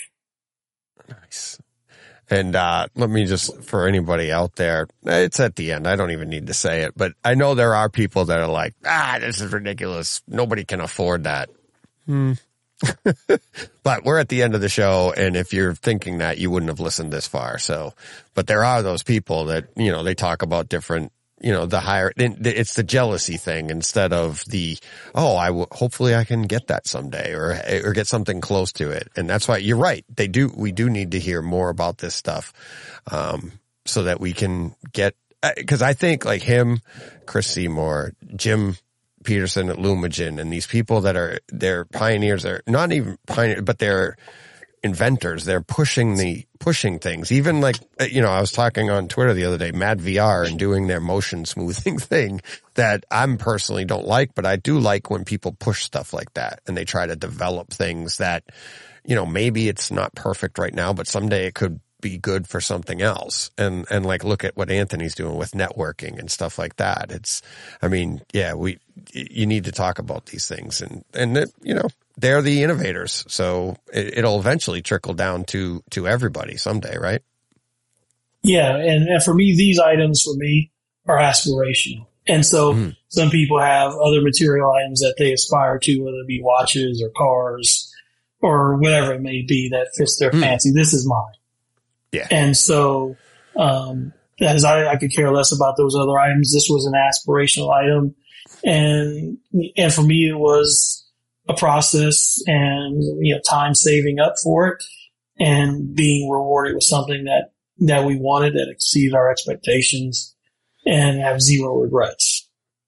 That's yeah, awesome, awesome. Congratulations, Greg. Um, and then and, and again, thank you very much for reaching out. This has been, I mean, it, fascinating to me. Three hours we've been going almost here, and it's like, I mean, it's I, I want to go into your theater. I want to see that door. I want to feel it like that. Well, I'll send you the link to the photos. You'll see the before and after. I'll send those to you Okay. so that way you can take a look at what the room looked like before and, and during and now. And that door was, whew, that door was something else. That's uh, that's awesome. All right. Um, yeah. Anything else? Anything else you want to touch on? No, I don't think so. Just looking forward to what you all have, all have coming next. I'm listening every week, podcast and, and, and live otherwise. Yeah, you popped in in the live show right after. I think that was the first time you said anything on the live show, right? When you're like, "That's me," Yes. because I, Yeah. I was like, "Oh, it's Greg," because your name comes up. You came up as Greg. My son-in-law is Greg, and I had to look, and I was like, "Greg, no," because he's Greg the Awesome Ninja, I think, on Twitter or on uh, YouTube, and I'm like, I'm like, "That's oh no, that's Greg. That's who I spoke to you before," and I was like, "Oh, okay, cool." Um, but yeah, and it, it, that is interesting because they do say, they, I say they, um, when I first started, they're like, you'd be lucky if one, two percent of your audience will correspond with you. You know, that's usually because most people just listen and they just go about their day and they don't say anything and that's great. Um, I think I am, I think this home theater, I think is higher. I think it's probably five to 10, right? Because they normally, like, if you have, if you have 10 people talking to you, you probably have a hundred listeners if you have, you know, and so forth. So, or that's 10%. I'm sorry. So you probably have like a thousand listeners if you have 10 people talking to you. That's how they, they ballpark it. But the amount of people that since day one that people started talking once, I think it's a very passionate, we are a very passionate group. Um, but it's still like 10%. So, and like you, I mean, you listen all the time and you're, you know, just meeting you now. So thank you very much for reaching out. I Yeah. appreciate it. My pleasure. Yeah, I listen to it like a podcast. I want to hear mm-hmm. you guys' opinions and just listen. You know, and that's what we, that's what I, how I enjoy to interact. Do you ever know, yell if, at if there's us? more interaction needed, I'd be glad to do it. No, I don't yell at you. No. My son yells Most at me. I'm- no, there's other movies that I'm like, oh, I haven't seen The Fifth Element in a while. That's going back on the list. Unhinged, that goes on the list. That's what I grab it for when you all do that piece of it. And so I usually grab it for just listening to you, what you all think, but also what items either we don't have that I, oh, I wanted to check that out anyway. And other items that says, oh yeah, we haven't seen that in a while. Let's go back and check that out. Yeah. Cool. Cause that's, that's what I started out to do, set out to do. Kind of did it by myself. Then when, as it evolved and we kind of got away from that, it still was there, but I love, I, I love what we're doing now with Steve and John. And it's just like, it's basically experiences for two hours. And then, you know, Yeah. then the next show. It's like our version. It's like a more down to earth version of at the movies is the way I think of it. When, when Ebert and Roeper used to do it way back. Yeah. Nerdy day. version. Yeah, this is more Right? engaging for me from that perspective. Yeah. Thank you. Thank you. Uh, but yeah, thanks. Anytime you want to come back, anytime I'm, I'm hoping to have Anthony on soon. I don't know if I'll have him on before the 24 hour podcast. Um, but I think he's definitely going to be in on that. Um, but I'm going to be sitting down with him too. So, but yeah, whenever you want to come back, any listeners want to come on. Um, was it, was it hard, Greg? Are you, were you nervous about it at all? I was a little bit reticent about, you know, doing a video podcast it was going to turn into that, but audio wise, I'll talk your head off. If we were sitting next to each other, I'd talk your head. Well, you probably can beat me, but I, I give you a run for your money. you want to compete? um, no, yeah, no, and that's why I do. People have asked me. That's why I do audio only for the Takeover Tuesdays, just to keep it. Because some people don't want video, some people share video, some people don't even share the video with me. Right? They'll just be a blank screen and we'll chat, which is a little bit different because it's like I'm so used to talking to people this way now. Um, but just to keep it fair, you know, and keep it level for everybody. Um, but yeah, thank you for coming on. Anybody else that wants to come on? I've been having a lot of since CEDIA. I've been, you know, I had Michael on and then I had Giles and it's like, but I love getting to the listeners and getting to people. Get, you know, we have normal conversations and, and yes, we all loved Star Wars and I love hearing that. I know you called it, oh, I know, cliche, everybody. I love hearing that because it's the, it, it it's amazing. And the other, the other commonality is for some reason it's a, it's a, like a father or a parent that it, it's, it's I in because I know it is for me, but it like you mentioned it too. It's like your father did this, and your father, and it's like the, and there's that that tie to that to that loved one that you're like just trying to recreate being a child again, right? And it's like I mean Yeah. we're going about it in a very expensive way, but you know it's but we've been working at it for so long, and meaning e- even if it's just in our heads. And I know there's a lot of listeners out there that have a sound bar and they're listening and they're like, but you will be there someday. You know, if you just keep Yes. plugging away at it, right? And you just, and plugging away is like, you were saying you went around to houses and you were looking at things or thinking in your head, but this, it's, it's like 24 seven for us. So Yeah, it was delayed. It was just being patient, having a goal, and having the ability to have delayed gratification. Yeah. Um, and so, for, so for that was, you know, we didn't want to go into, you know, you know, selling a left kidney in order to get it. It was just do it at our pace and, and enjoy the, the process. That I enjoy the process almost as much as I enjoy the experience. The experience now has exceeded the process, but the process was, was quite smooth and, and seamless for the most part. Yeah. Yeah, it's yeah, it is. And I am I'm enjoying my process right now. I've enjoyed my process in the past. Um and it is. I want you to of just the tell us what you're doing? So why don't you just just tell us what's going on here? What are you doing? Right now I have a meeting this week. I should have all my permits. If I don't have all my permits by the end of the week, I will I will at least know when I have my permits and then the as soon as I get that it's the foundation is going in and that I think that's where everything is going to really pick up for for this podcast because once I have a foundation I, I, that's my that's my theater. That's where it is, right? So now I'll have that space to stand in. And then I was talking with my brother-in-law yesterday. We were talking about capping it, which is putting the first floor on, just the floor, no walls. So it's basically a foundation with a wooden roof, which is your first floor. Once we do that, um, cause a lot of like what you're doing, what you did with yours is I'm working with my son, my son-in-law, my, my brother-in-law. Uh, he's a framer and I'm working with him and his crew when they can get time to be there. So I'm like, let's get it capped and then I can work on the basement because I can frame the basement out. I can, you know, well, we got to pour the floor and stuff, but once that's done, I can do that all, I can do that by myself. So once we get that, the theater is going to start trucking along and then it'll be, and it, and because of the codes here, I actually have to finish my basement, finish it, right? So for specs wise, it doesn't mean paint and it doesn't mean like equipment mounted and stuff, but the, the basement has to be pretty much done for me to get occupancy. So I'm, Okay. I'm very excited for that as, and it's funny, my brother-in-law said yesterday, he's like, you don't have to finish the basement. You could leave it unfinished. And then once you get occupancy, now you finish it, but it's not permitted. It's not. And, it, and if I go to permit it next year, when we're done with the house, anytime after January, the codes are changing and I would have to redo my whole house. Oh my goodness. So like, in the I mean, codes right, huh? Go ahead. No, go ahead. Go ahead. So the codes right now for like efficiency and you know the um it's called a HERS rating. Um you have to had a score of 52, right? So for instance to give you an idea, it's kind of like a golf score. The lower the better.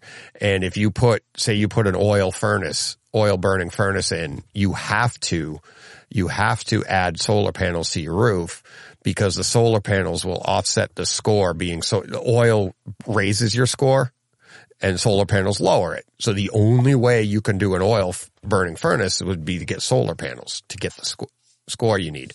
Right now you need a score of 52. In January, you're going to need it. Well, if your permits and stuff are in January, if you get them after January, you need a 42. It's going down 10. So that's going to be your windows, your window ratings, it's your insulation ratings, all this stuff. So if I wait to do my basement and permit it, which I want to do, I'd have to redo a lot of stuff in the house to bring that score back down. And I'm Are you tracking, you think, towards a timeline to, to get this accomplished? I just have to, I'm, I'm, I'm accomplished. I just have to get my, obviously if I have my permits and stuff by January, I'm good. So that's fine. Um, my Okay. timeline, my, my rough timeline right now is weather tight by late January, early February, but a roof will be on it. I'll have a structure by probably sometime in January. Um, and then by the time I'm in, I'm thinking April and maybe May, something like that. Depends on how bad a winter we have and how much work I can get done. Um, but it's, you know, I, I think there'll be a lot more to talk about here and I'll be doing, I'll be doing shorts and stuff, short videos from inside the, the, I mean, the day after they form the foundation because it's a walkout in the back. So I can just walk, even when it's formed, I can just walk right in because the, the, it's there. You know, it's open in the back. So I'll just be like, this is the theater. And it's like, kind of like when I did the video of me sitting on that log, I literally will know almost to like within a foot of where my seat's going to be and you'll Okay. have you'll have basically you'll have the two walls you'll have one uh, you know an idea and then uh, and then once the the the first floor is on the the beam will be in the columns that'll and now you you know what I mean so it, I mean literally within weeks it'll be like oh now we have this form now we have this form and then I got to I got to pour the the floor and once that's done, now I can start forming the actual theater walls. I can start, I can't insulate it and stuff, but I can frame all this stuff out. You talking, you know, and then I'm doing the, I'm doing everything in the basement. Upstairs, I'm doing, I have contractors for, um, uh, drywall, electrical, plumbing. They're doing electrical and plumbing is getting and HVAC is doing the basement as well. But like drywall, I'm doing in the basement. I'm doing everything else in the basement myself just to save money. Okay. So Dimensionally, do you, do you know what your estimated dimensions will be for the room? almost like yours. almost like yours, Okay. 14 wide, 14 wide. But see, I'm, I'm going 14 wide, but now I might actually be able to go a little wider or something like that because I like, I, um, I had, I've got 17 feet to work with in between from foundation to beam, but I don't want to touch those. So you're going to take a, you know, quarter inch off of that because you don't want to touch those. And then depending on what the, um, what the HVAC guy says, what the plumber says. I know the plumber has to go down the wall, how far off, but I'm thinking I probably have say 16 feet of an outside wall. That's what I'm, I'm hoping to be able to do. And that'll leave me a little space. This is for width now. That'll leave me Mhm. some space down the foundation wall to put plumbing in, HVAC, whatever, and not affect the ceiling height or anything. So if I can go 16 and judging by what you were saying, cause I'm doing, I'm designing the same idea of the, uh, fabric walls and everything's stealth. I was thinking a foot within, coming a foot in on that on each side. So now that gets me to my 14. So that, that's Okay. what I was thinking. And then after having the demo with the, you know, literally drywall hat channeled right to the joists and having that come, I, I can go the full nine feet. So I'm like, I'm really excited about that. So I'll have the nine foot ceilings. Um, I think that's the only place my over, the only place that won't be stealth will probably be the ceiling. Okay. How did you do that? How, how did your speakers go in the? Are they, do you have that behind fabric as well? Yes, yes. So we did basically mirror the image. We just put the two levels of insulation up into the stud bays and then did the hat channel and then, um, the MLV, the, the frame, excuse me, the plywood, the MLV and the, uh, and the drywall. And then the speakers sit right there attached to the, uh, attached to that frame, to that framing there. So it's, Okay. yeah, so it fits well. I'm, a, I'm not that tall. I'm five foot eight. Um, so if you were six foot four, this would be a challenge if you want to sit in the back row uh, of our area. But um, since I'm shorter, this worked out well. It's no obstructions or anything like that. In Yeah. hindsight, I probably would have put four seats in the front because there's a little bit of a space to the to the far end of the front row that if I'd have made the riser width a little bit narrower but still comfortable, we potentially could have fit a four seat in. Um, not something I'll change, but that would be the only thing I would say with that, with that width, depending upon the width of the armrest, we could have shortened that up and still comfortably got it. But we put highway tray tables into the armrest so that, that, that's where we ended up having to compromise to go from four, four seats to three seats In the front. Yeah. In the front. Yeah. Yeah. Okay. Um, yeah, that's one of the, how do you like, so you have four in your primary seating position, right? For a row of four. Are you centered on your screen? seats. I am almost, well, she sits to the left of me and I sit on the end, whether it's, we'll alternate spots between the, Okay. the two love seats in the back. Um, and she'll usually sit to the inside of me. So she's more centered than I am because I don't Mhm. mind it. Because that's, and so for me, I don't, you know, feel any drop off in experience or anything like that. I enjoy it just as fine being on the end versus being in the very center seat myself. And That when we have like her, good. No, no, go ahead. Go ahead. Yeah, and then when we have her family over, or when we have the the event, you know, the friends coming over in a couple weeks, we'll sit in the front row. We'll get just as much enjoyment out of it, but we want them to have the prime seating because we're here.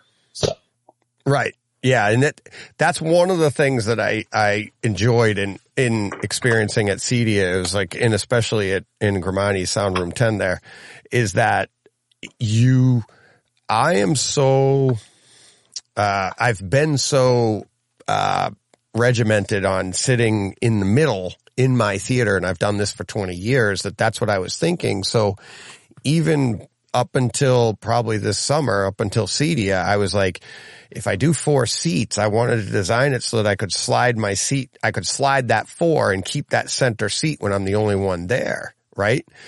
But what I wasn't taking into account was the larger screen size and the larger environment in that it doesn't matter if you're slightly off center when your screen's, you know, that wide and that big. Yeah.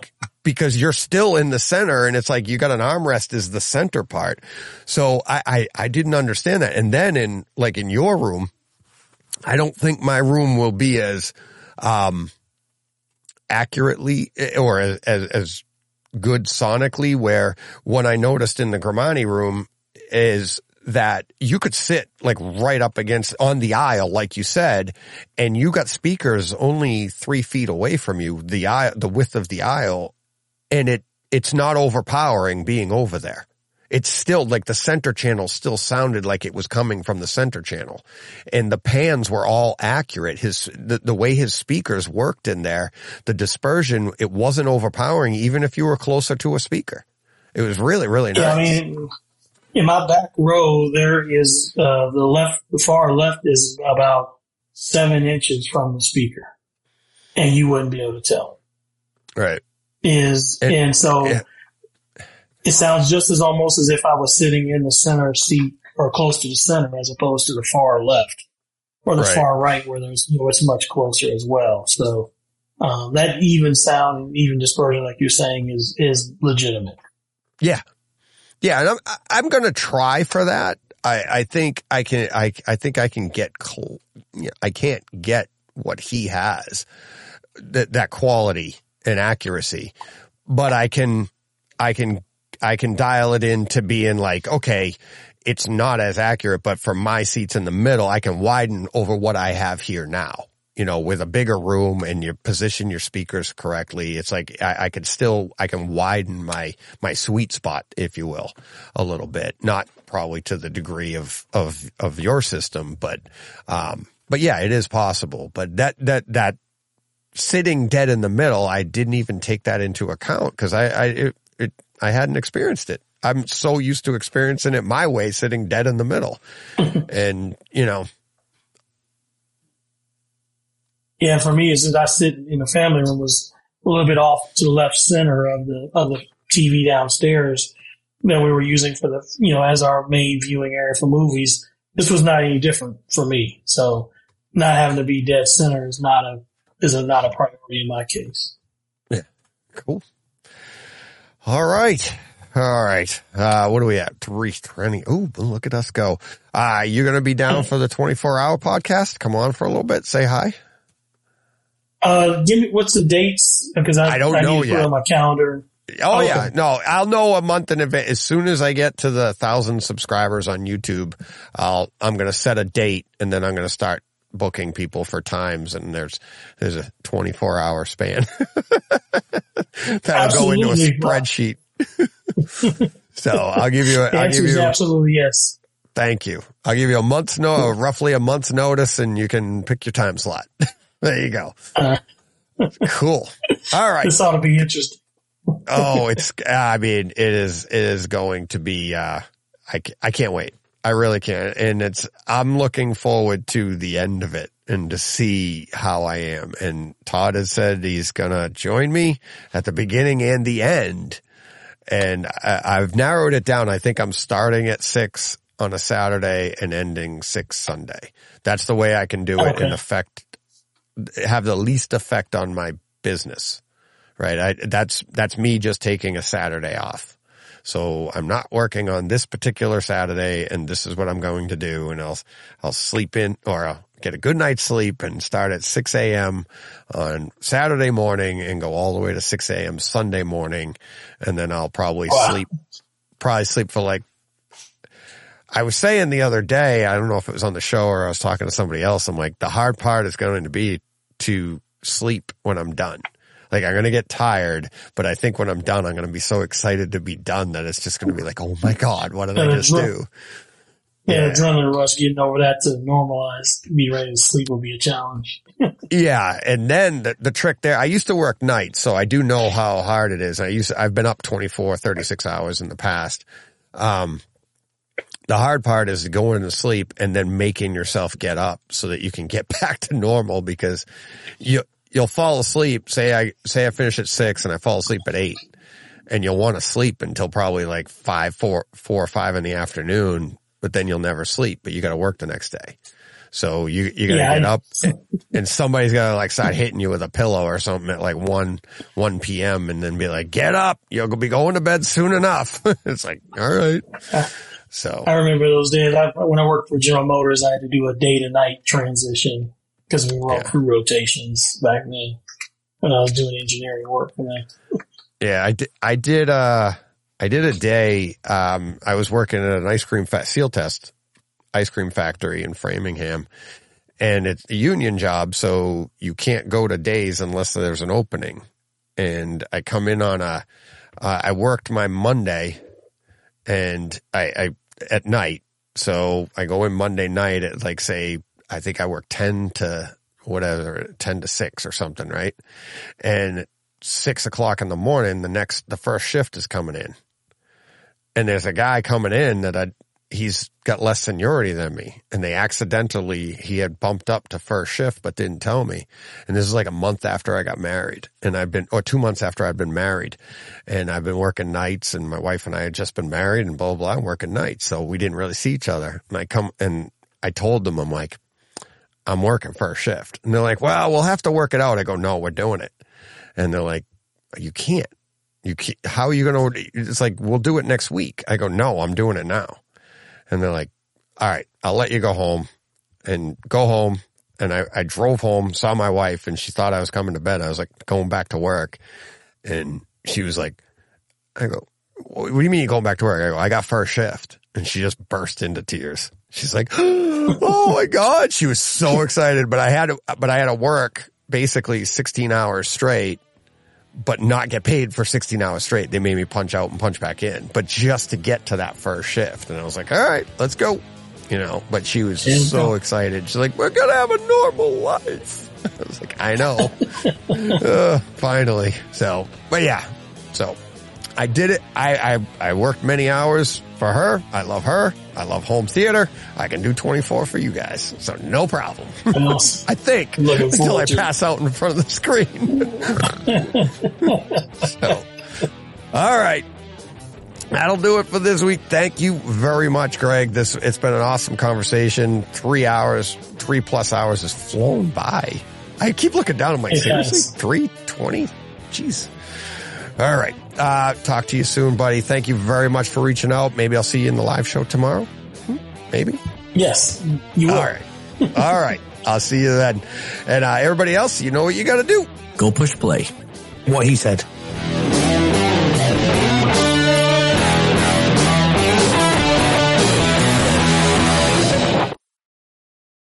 Hey, Fred. This has been a Hey Fred production with theme music by Jeff Bernhardt and Throne Vault Productions.